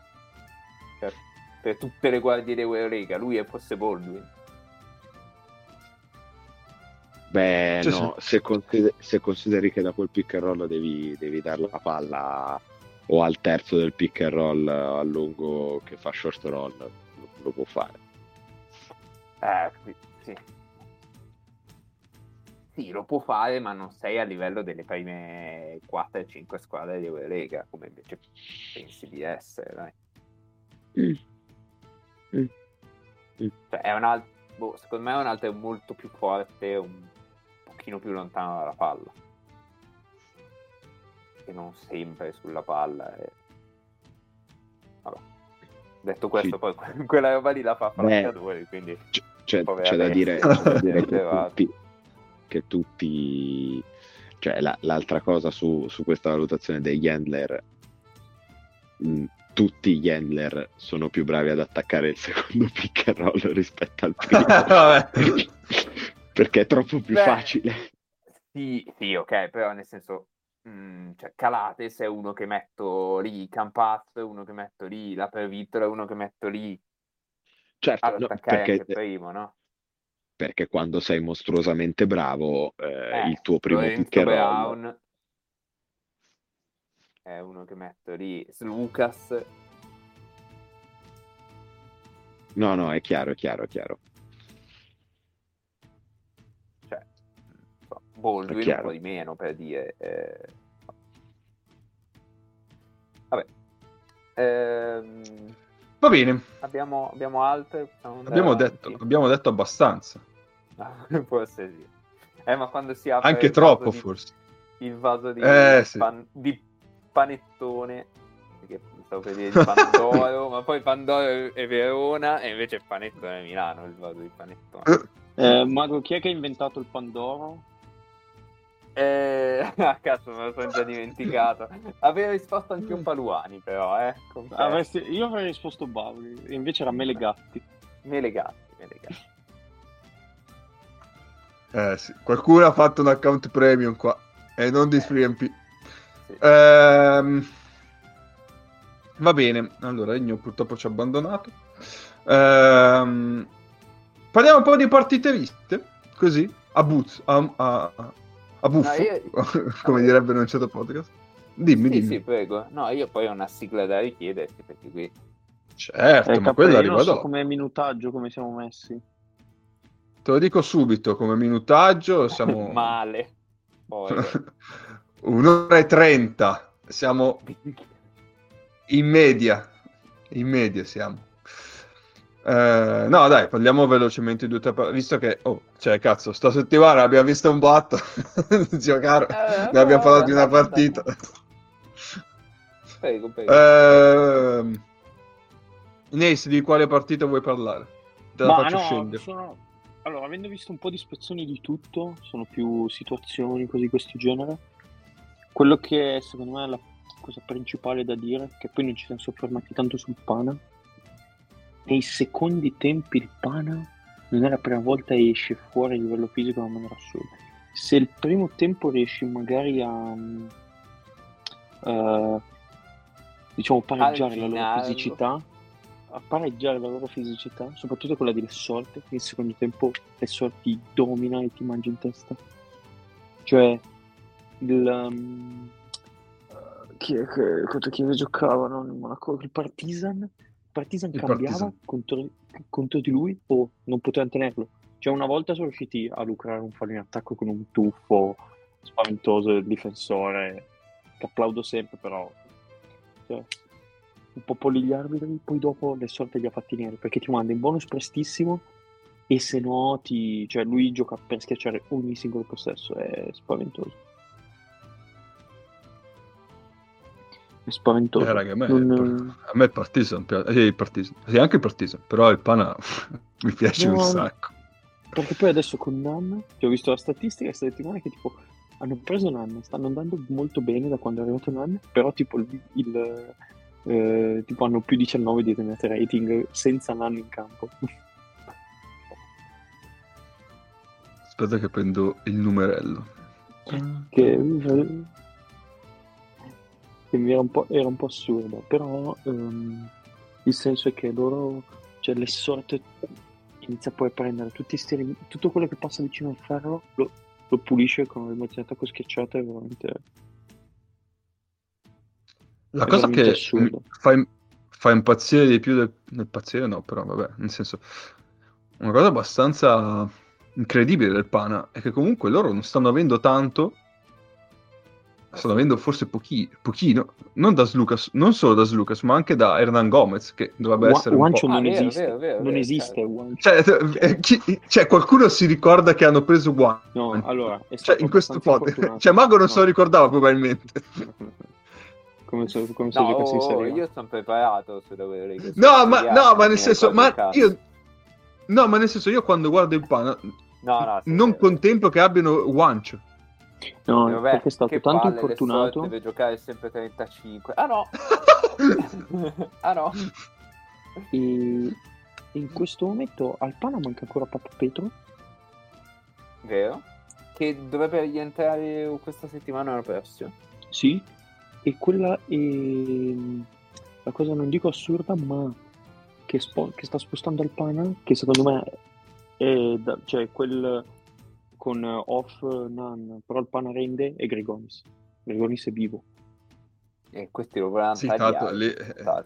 Esatto, cioè lì discreta botta di culo di Atama perché zio porco lo voleva tagliare. e vi dirò una cosa, Grigonis è il migliore per, plas- eh, per eh, net rating eh, differenza on-off del pana. Vabbè, ma Ecco. scusa, eh. Cioè adesso hai fatto una squadra con tre handler della Madonna, puoi tagliare Grigonis, ma sei scemo. Io non so. Cioè, oh, E tu mi hai Eh, detto di tagliare un handler, mago. esatto, esatto. Più o meno. Allora, Grigonis ha un giocato. Grigonis ha giocato il 70% dei minuti del Pana. Quindi più che confrontare on-off perché stai facendo 70 contro 30, quindi dici Sì. ha poco senso. Fai 70 con... cioè on di Grigonis contro totali di squadra. Mm, Il Pana ha ok. un offensive rating di 114 con Grigonis in campo 119. Boh, Eh, cioè, cioè, boh, il Pana, il Pana ha 5, 5,5 di net rating con Grigonis più 11. Ma per me era talmente chiaro che fosse. Sì, è la palissiano. che, che- che fosse un- giocatore ideale per fare quella roba lì. Con, con Lucas, con. che- Sì.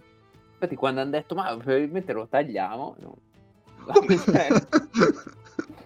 Ma sì, lo prendo io. Ma ovunque lo amico. prendo io, però. Assurdo, sì, sì. No, quello sul pana. E poi, vabbè, Joran Grant in questo momento, vabbè, al di là di Tavares, è probabilmente il eh, difensore dell'anno sugli esterni.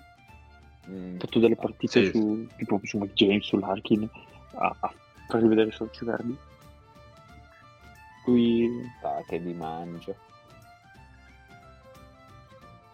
Mangio le mani io che c'avevamo, zio porco. Ecco un'altra cosa che mi fa beh. incazzare. Vabbè, eh, non riapriamo il vaso. No, no, è semplicemente un altro di quelli su cui dicevi non hanno avuto la fiducia di Messina, eccetera, eccetera. È lui. Eh, Cioè, sì. che, che l'hanno dovuto mettere in campo perché, perché erano tutti rotti, ha, ha risposto e poi hai fatto andare per, Come un Ben Bentil. ah, per alcuni motivi, esatto, non in Giappone però lui. Ah, meno male. Eh, lato Partisan vuoi dire qualcosa, Nace?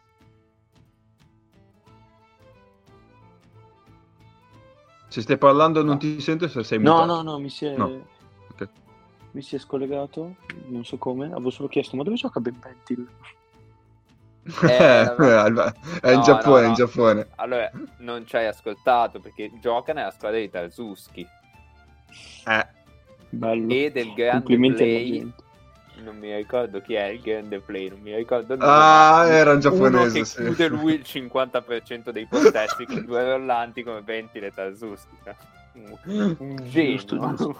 Ehm, no, riguardo al Partizan si è sentita tantissimo l'assenza di Panther perché facevano una fatica a gioco rotto a creare qualcosa. Cioè Dosier ha fatto qualcosa, ma è più, è più una versione magari più talentuosa di Hang che realmente con un handler di alto livello, secondo me.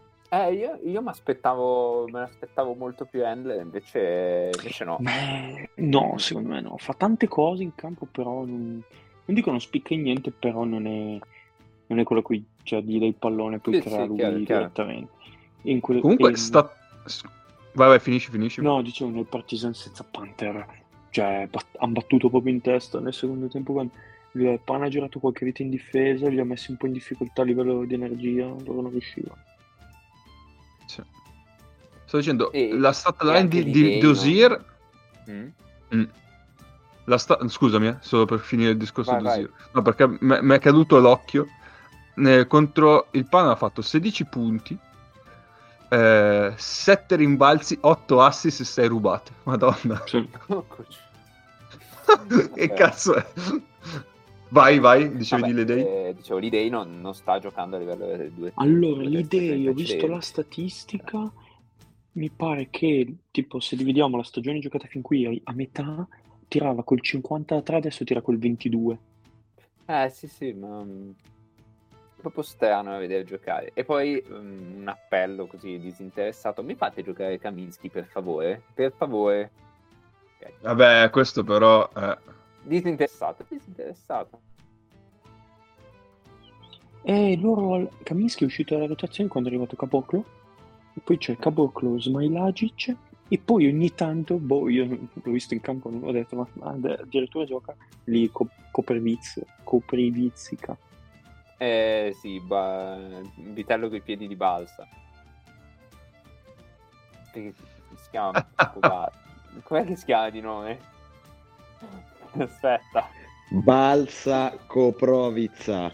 Vero, vero che si chiama Balsa. Vitello con i piedi di balsa. Meno male che Lui. non si chiamava Tonnato. Sempre per restare in tema piemontese, bravo Mago. No, è per stare in tema illustraritesi, ma va bene. Ehm, No, questo secondo me boh, su Partizan, eh, su Pana Partizan. Bello il modo in cui Vai. Lataman e Ab- e Obradovic insultavano gli arbitri a vicenda, cioè reciprocamente. Eh, Sfidanti invece- livelli. lì. Trifunovic come l'hai visto? Dovrebbe essere rientrato, no? Sì, ma ha giocato poco e niente. Ok. Ha fatto... Anche questo è disinteressato, Mago? No, no, di- questo veramente. No, ha, ha fatto il Santi giusta della situazione.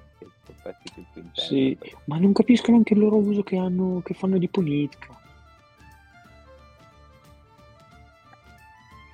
Eh, ma Ponitka comunque deve avere, deve avere qualcosa di strano lui, eh, perché cioè, c'ha, c'ha un po' troppe storie strane intorno. Eh sì. Boh, è uscito come handler, finito a Reggio, finito nel Pana, nel Pana del Lodo Pana. Poi qui, boh, non si capisce, praticamente lo usano quasi da 3D. Eh, non so, molto strana tutta la situazione. Sì, sì. Ehm, Poi cosa ho visto? Ho visto il primo tempo di Zagheris Fener, dove lo Zagheris è partito 11-0 con uno o due bombe di Oranovac, Birutis che ha fatto un paio di schiacciate e poi allora per equilibrare l'incontro lo Zagheris ha messo dentro le Cavicius. Eh, vabbè. Ma no, perché ci siamo liberati di, di Meter Long, però adesso dobbiamo far giocare le tutto per forza, perché non è che... Eh sì, sì, ti tocca. No, però avete preso Sam- Sumner, Ah sì, Edmund Eh. Sumner, che non ho capito che cos'è. Cioè, Donna Sumner. sì. boh, non so Boh. bene che, che tipo di animale No, sia no. in mezzo. Mm, Non ancora inquadrato, quindi... No, no, no, no. Atten- Ho letto che è stato attendete- partito Nebirutis, che era partito molto forte, perché non sapeva... Papa Giannis da 4 non sa dove andare, in difesa. Come esperimento mi-? Sono partiti Chanley e Papa Giannis. Così, vabbè. No, no, no, cioè, non- sa dove, non sa dove andare, veramente un pesce fuori d'acqua, eh, Papa Giannis. Male, male, male. E poi comunque al, al Fener mancava, mancava Sestina, mancava Ace Davis e forse anche Biberovic, quindi sulle ali erano Ah, ok, ok, cortissimi. allora, beh, ci sta. Sì, eh, però è che sulle ali erano corti e Manek eh, che un po' di tiro da fuori ce l'ha. Sì, che anche lui è rientrato da poco. Sì, è vero. Non ha Beh, fatto... Smith, non- Smith è un altro che frontale tira abbastanza. Sì, ma il, il pezzo che ho visto io il primo tempo non ha fatto niente di... Buonanotte, Nessi. st- niente di esaltante, grazie Manu. Mm. Poi cosa ho visto? Eh sì, eh, ho visto Stella Rossa Basconia Vai, quello l'ho visto anch'io. e allora il Basconia senza Marcus Howard cioè gioca l'ender principale che è Monique, mamma mia. Ma sono bellissimi, Neis. Ma cosa, mamma mia? Oh. Vabbè. L'ender, l'ender principale è Crischiotta, eh, solo che purtroppo è rotto e quindi ci tocca battarci. No, vabbè, è, è coso. È... Madonna. Miller McIntyre. Eh, Grazie. Però mi veniva Miteo Long. No, i cognomi, e- e dopo Ma ci sono stati dei momenti sì, no. dove non c'era neanche Miller McIntyre, o c'era Miller McIntyre e c'era Ye- Reyes. Eh sì, sì, no, beh, Thunder è un grande, grande cuore. Poi palleggia un po' sopra la spalla, però vabbè. No, poi appunto Chiozza si è rotto, quindi manco lui poteva mettere in campo e boh, si parla continuamente di, un- di una possibile point guard in arrivo, ma non, Pierre non è ancora successo niente. E... No, secondo me, ad esempio, la Stella ha trovato una bella partita da Iago Dos Santos. Oh, Che ha finalmente. E ha preso un po' di Sì, perché mancava Teodosic, quindi Quando sì. vuoi, con calma. Ah, già, giusto, giusto. e ha preso un po' di misure all'Eurolega in generale. Niente, In questo momento quando c'è Bolon voglia, Boy, noi siamo qua, Bolon eh. Gli ha svoltato la stagione alla Stella. Ma- eh, Madonna, lui, lui e Gillespie. Sì, sì. Vabbè, Gillespie è il più inspiegabile di tutti, però. Eh. Un po' come O'Toole. No, non è vero, O'Toole c'ha più senso già. Ehm, Però sì, nel senso che... boh, cioè, quello che fa è rollare. Forse no- non blocca neanche, slippa. Tanto. Sì, sì. Poi, la- poi, allora, la vabbè, stella... Se sei con Teodosic, la palla ti arriva in un modo o nell'altro. Sei con gli altri Sì, esatto, meno, que- però. Esatto. Allora, la stella ha trovato punti incredibili, cioè incredibili, nel senso... Ha ritrovato Giedraitis in sta partita, che alle volte li gira No, di farlo entrare in campo e però- giocare. Partita dell'ex. però Ghidetis meglio. Sì, sì, meglio, meglio, meglio. Però in questa partita è entrato a metà secondo quarto, tipo una roba del genere. Cioè, non, non è partito subito. No, non è vero, ha giocato a me- metà primo quarto e poi non è più uscito, cioè, praticamente. Eh, aspetta che controllo. Ha giocato 35. Ha gio- È entrato al quinto minuto non è più uscito, incredibile, cioè. Ehm... Cioè, E cosa sto dicendo? Ah, sì. Ghidetis Vai, fra, vai, vai. le ali, fra le ali di Eurolega a giocare a fianco a un handler, uno o più handler dominanti, cioè, penso sia uno dei boh, primi tre. Ma, ma infatti, cioè, per me era un no-brainer quando l'hanno preso dire, cioè, come, un po' come stavamo dicendo prima di eh, Grigonis al Gregoni, Panama. Certo. Sì, sì. Cioè, è il giocatore perfetto per un sistema in cui c'hai il Teodosic e il Napier di turno, no? Cioè, nel senso... E invece, boh, non so perché a inizio stagione ha faticato così tanto. Ehm, poi il Pana, cioè il Pana, buon attimo. Eh, la Stella ha proposto anche questo Giavonte Smart,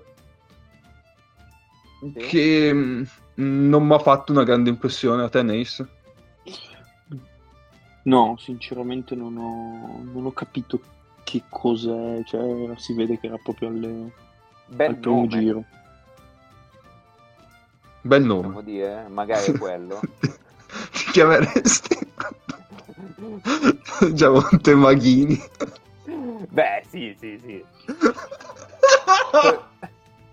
Posso fare, posso fare un sacco di giochi di parole con Giavonte. Ragazzi, io è una settimana che non ricordo più quando era dopo la partita con l'Alba. Scusate, tifo- scusate ascoltatori, questo è proprio discorsi tra me e, e- e i presenti. Eh, che nome era quando abbiamo detto ma ti chiameresti? Non me lo ricordo più. Adesso ci Eh, pensiamo, cioè, dobbiamo no. ritirarlo fuori. Non lo so, ma è un nome pazzesco. Vi ho reso per mezz'ora. Vabbè. Presenti, ehm, sì, no, c'eravate solo voi due, io non c'ero. eh, appunto. Eh, Eh, ah, no, sì, vabbè. perché c'era Egno, però è uscito, sì. Ah, ecco perché Eh, si stava così bene. no! eh, No, ho no, il suo Giavonte... Con Neis, eh, ce l'ho ovviamente. Ah! È una partita con l'Alba. Ecco perché stava così bene. No, non Conego, poverino, non ha fatto niente. Eh, infatti, infatti. Eh, no, non ho ben capito neanch'io che cos'è questo Giavonte, perché mh, sembrava anche un Ender, però è un Ender, mh, cioè da come l'ho visto in questi mh, prima partita, quindi sono stati una manciata di minuti, molto in- individualista, quindi non so come riesca a inserirsi in un contesto del genere, potrebbe fare un po' fatica, però adesso vediamo. Invece lato Basconia, No, non- mica ne devo parlare io, eh. Ehi, tu. Io, io, te- io ho detto, cioè, in questo momento, cioè, Marco Sauer quando si accende è veramente illegale. Il problema è che il dispendio che deve avere fisico per creare quella mole di, di volume di gioco davanti e dietro non soffrirne. Comunque dietro viene attaccato È perché piccolo. eh, sì, cioè comunque cercano di, cercano di attaccarlo. Lui non, non gioca mai più di 25 minuti, non riesce a, a- a giocare di più. E quei minuti lì dove non gioca per, per Basconia sono un problema quasi. Perché io questa cosa che bisogna dare la palla a Monique nel dubbio non mi fa impazzire, perché poi prende dei tiri a volte in step back Eh, da tre punti, ma perché? Diventa ovale la palla, eh, come sempre nelle mani Monique, ricordiamo. Sì, c'è stato un momento a... cosa mancava? 4 dalla fine del, del primo tempo dove Sì. ma veramente livello Wisp. È stato- Hanno giocato a calcio saponato, cioè a basket saponato per, per due o tre azioni. Sì, sì, ma tipo quello di Valencia-Milano. eh. Sì. È, è stato... eh, secondo me contro questo, questi livelli di squadra Costello comunque su- il suo lo riesce sempre a fare perché difensivamente riesce a patire meno in attacco si si crea meglio i suoi vantaggi con dei pick and pop con qualcosa mm, spaziandosi bene sì, dato che l'Eston risorge a partite alterne, giocare ai Costelli. eh sì vabbè allora Diop morto Diop si è rotto, adesso sta rientrando piano piano. È anche vero che è un 2001 Diop, eh. 2001, forse addirittura 2002. secondo me 2002 ci sta e... Cioè, Alla prima stagione... eh, più che altro quella la prima stagione Eurolega, insomma. No, no, beh, Cozzaro, boh, bisognerebbe vederlo un cioè, in un contesto diverso, dove gli metti un handler che lo fa giocare un po' di più. Ma mm, più che altro è difensivamente che secondo me è un po'. È un po'. No, il rimane di Hop, no. eh, Califa di Hop. Ma quanti di Hop abbiamo? 2002. 2002. Ah, tanti. Tanti No, quanti eh, fall. Lascia perdere, poi sui rimane c'è, c'è qualcosa. Ehm, C'è una no, carta. Costa, no, no, no. Ah, ok. soprattutto, soprattutto difensivamente non riesce più a, a fare quel, quell'ancora in drop che era l'anno scorso. Cioè, quel, boh, quello che ti dava comunque un- una certa sicurezza. Magari subivi qualcosa contro i lunghi che si aprivano. Però, però il ferro è- era, era un po' diverso a tirarci contro l'anno scorso e tirarci contro quest'anno. eh. non so se ha iniziato a, a difendere un po' più alto su quelle situazioni e quindi poi mh, non è più la stessa cosa, cioè non ha la rapidità per essere al ferro quando quando l'Handler parte. Può essere.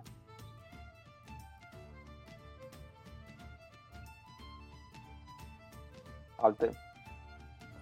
No, io altro su Basconia, ma niente di particolare. Mi ricordo solo eh, una palla che ha dato Moneke ad Howard nell'angolo. Cioè Moneke era in punta, ha fatto un passaggio schiacciato per Howard in angolo e ha tirato da tre ha segnato una roba incredibile. Come cazzo gli è venuto? Ehm, Quello dopo, quello dopo è finito a Bordeaux direttamente. cioè, A Bordeaux mica Campo. No, no, no, no. Bordeaux no, Camp. clamoroso questo. Al a di là di Camp. PNA, Bordeaux Camp. Eh, Mago, dimmi se ho scritto giusto Bordeaux. Mm, sì, sì, sì, sì, pazzesco. Pazzesco! Questa è la svolta Eh. della mia vita. Eh, vabbè, basta, quindi ehm, No, io vi- abbiamo ho altro da visto- dire... Io ho visto due quarti di Ulm, ma non volete, non volete sapere. Ma perché? Volevo vedere Nunez, Ah, ok, ok. ma robe brutte. Cioè, tipo, a un certo punto si sono, si sono mh, trovati davanti una zona che non è è ancora chiaro se fosse una 2-3, una 3-2 o comunque mh, faceva un po' di robe strane. E niente, hanno tentato, siccome erano più 10 a 8 minuti dalla fine, hanno tentato di vincerla come gli opossum, cioè si sono finti morti e hanno lasciato passare il più tempo possibile. ma, l'hanno, ma l'hanno persa disperatamente, segnando tipo 3 punti da lì alla fine della partita. Bellissimo. È stato un momento altissimo. Dicevo, ehm, direi che per le partite viste abbiamo dato, quindi passerei a una nuova rubrica. Che per l'occasione abbiamo anche una sigla nuova. Però non è una rubrica nuova in realtà, perché eh, è una rubrica che abbiamo iniziato a random settimana scorsa e ora la mettiamo fissa in, questa- in questo podcast, ovvero Nutet- le- la rassegna superflua. Sigla. La rassegna superflua, tutte quelle notizie che per un colpo di fortuna eravate riusciti a evitare. E invece...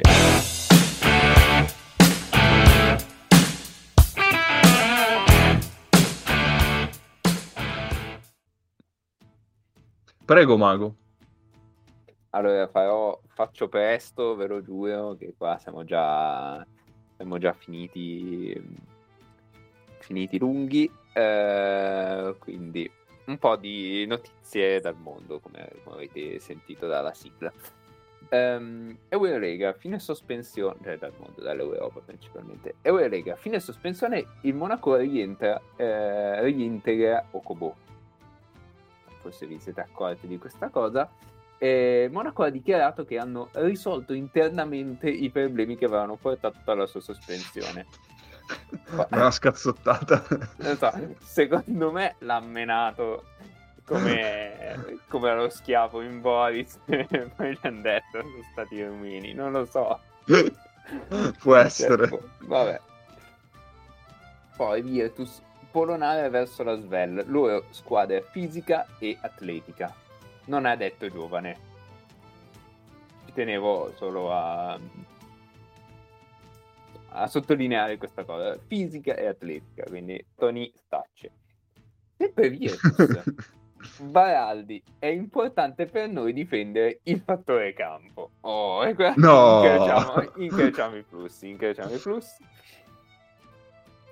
E poi ho due notizie sul Pana, eh, perché una, eh, come diceva Neis, è Bierutis incubo del Pana e record di valutazione. Già definire Bierutis incubo di qualcuno mi sembra già... eh. E l'altra è Pana Kendrick Nunn è decisivo e apre il rinnovo del contratto.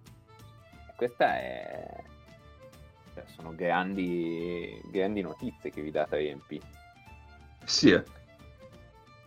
Poi eh, BC Wolves, non so, non so come si pronunci in eh, lituano BC, ma comunque Wolves, eh, esonerato che Smura.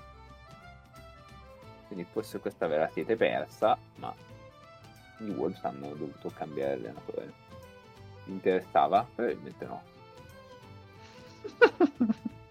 Campione, rispondimi, no. Va bene. Ehm, Ni. Nì, ok. Ehm, Chris Singleton firma col Al Arabi Club. Quindi anche lui Ma- ha sentito il, il richiamo di Cristiano Ronaldo. No, asp- quel Chris Cristiano Ronaldo in Arabia. Lui è Quel andato sì, in quel Qatar. Quel sì. credo. pazzesco. Ma Sì, quindi ancora, sta giocando ancora? settimana sul gruppo.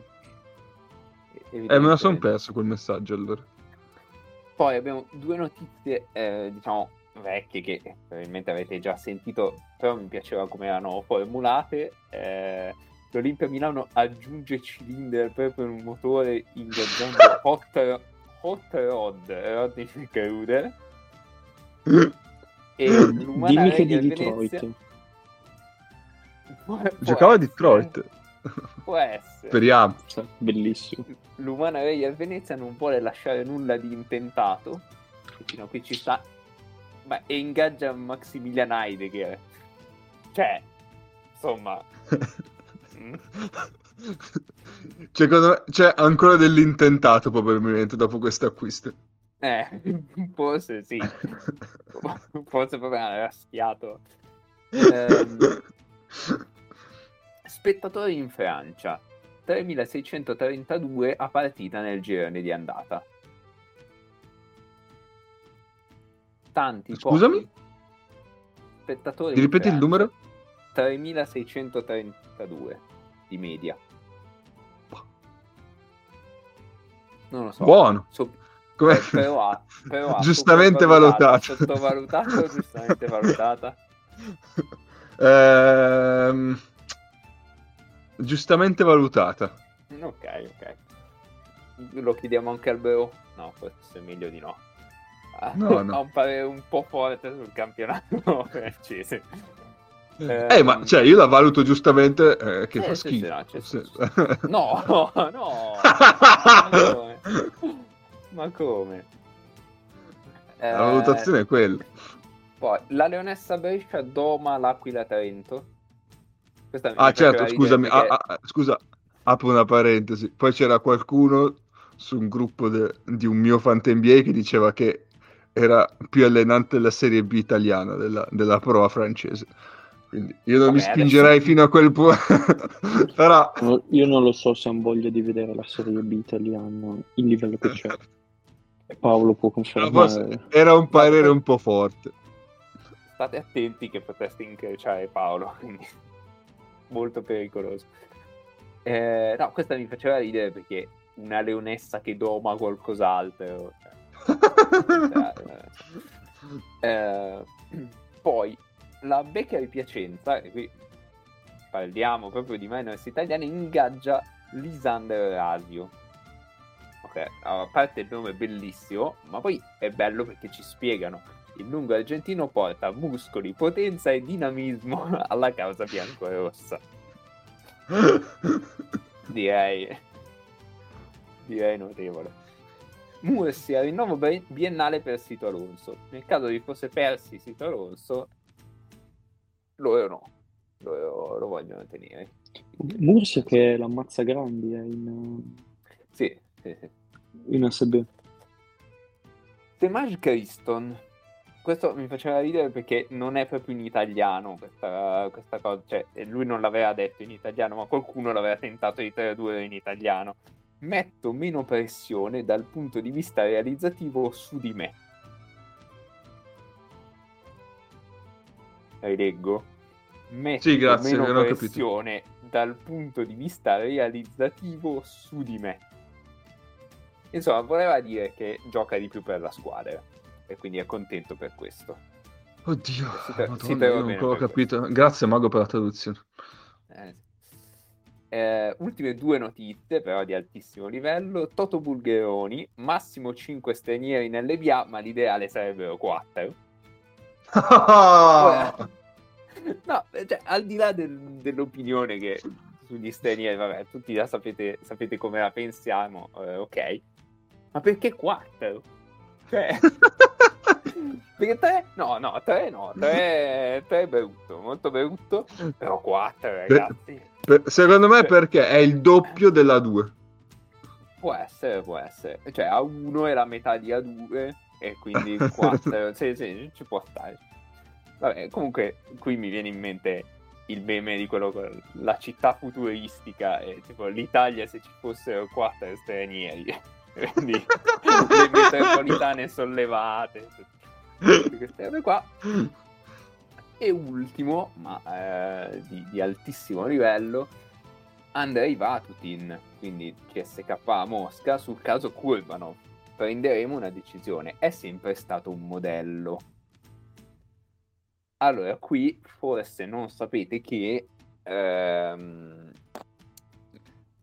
la, la, federazione, cioè la USADA, cioè la, la federazione antidoping russa, ha sospeso Kurbanov per eh, delle, delle, analisi irregolari in cui si riscontrava eh, cocaina nel sangue.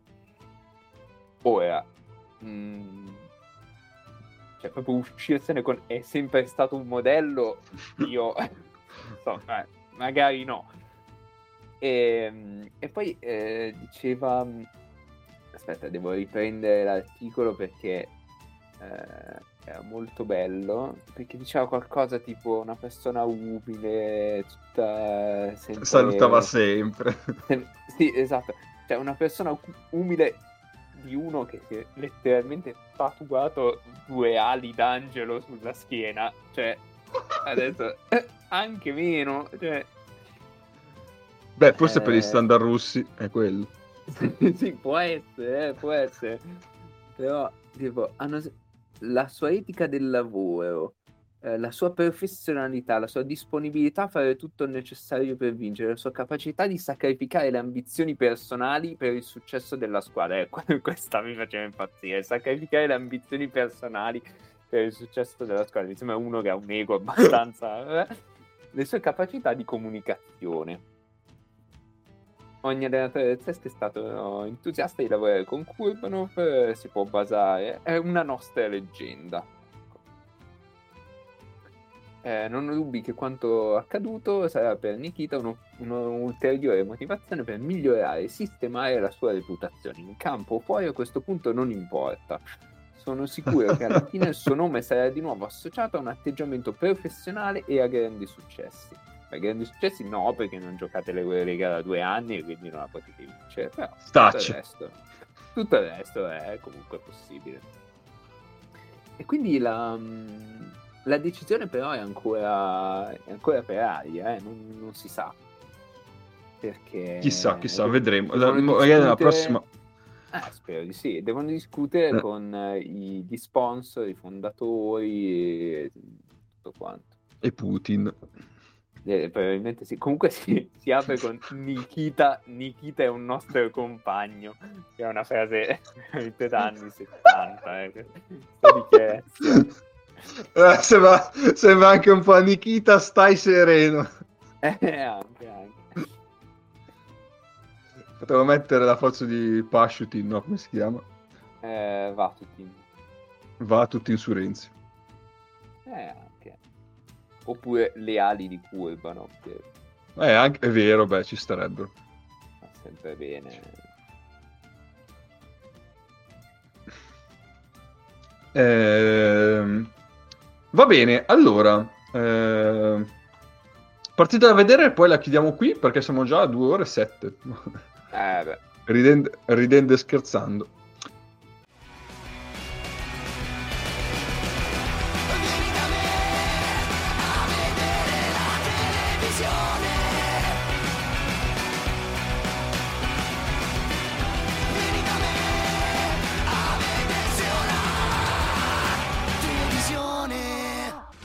Cazzo te guardi? Allora, eh, giovedì 25 gennaio Eurolega ci propone Fener Virtus, Alba Stella, Maccabi Pana, Bayern Asvel, Real Oli. Eh, Maccabi Pana. Anch'io Maccabi Pana. Però forse consigliamo sempre il Pana, ma vabbè. Okay. Uh, se, eh, se, no ci sarebbe Real Oli o se no anche Fener Virtus. Ma sai che c'è? È il nostro podcast e facciamo il cazzo che vogliamo. esatto. Uh, venerdì 26 invece abbiamo Efes Monaco, Basconia Valencia, Partizan Zaghiris, Milano Barcellona. Ah, Basconia Mm. Valenza carina. Sì, anche secondo me. Sì. Va bene, quindi abbiamo mi sono già dimenticato la prima Maccabi Pana e eh, Basconia Valencia. Perfetto. E anche oggi abbiamo dato. Ci possiamo salutare. Ciao Paolo, grazie per essere passato. Ciao. Ciao. E grazie ciao. per essere rimasto in silenzio mentre leggevo dei titoli. Ti sei sforzato, eh? Ma sto per addormentarmi. Ah, non c'entro i titoli quello là perché sono stanco io. Quindi quello, quello ha aiutato. Ma io mi sono dimenticato le firme. Sì, vabbè, Mago. No, Mago. Le firme della settimana. Quante Vabbè. sono? Vero, 10, veloce, veloce, veloce. Vai, via, via, via. Vinny Okowo, precedentemente al Nevezis, firma per Abi Castello. ok. Bellissimo. Pierre Jackson lascia il Sages al Ekmeh Beirut. So se questa. Alex Mm, non Nikolic, conosco. lo ricordate? Ve lo ricordate? Beh, Pierre Jackson, sì, ha giocato anche in Eurolega. Alex Nikolic firma per il vabbè, qualcosa l'Escovac, quindi è tornato direi abbastanza in cioè è rimasto in Slovenia. Il rimane di Hop, ecco per quello avevo qualcosa da dire, eh, tagliato da Ostenda. Ricky Ledo lascia la IK Atene. Yokubas Rubinas, mi piaceva tantissimo que- questo cognome, lascia il eh, Piauliai, lo sbaglio sempre. ok. Vitali Freeston firma per il Saratov. Alex Urtasun firma per il Logheogno, quindi gioca ancora. Austin Hollins ha firmato alla K Atene, forse ve lo siete perso. Sì. Eh, Whittington, Greg Whittington, grande mattatore dell'Eurocup, lascia Palencia e firma col Vefriga. Samuel Chaput, nome secondo me incredibile, firma per il Montreal Tundra, scritto Tundra, altro nome pazzesco, e chiudo altissimo con Duje Dukan, firma per il Kros- Klostenburg Dukes, quindi Dukan per i Dukes, totale, Pazzesco. totale. Questo è il picco. Vi saluto. Possiamo chiudere sul picco. Sì. Va bene. Ci sentiamo settimana prossima. Stateci bene. Ciao.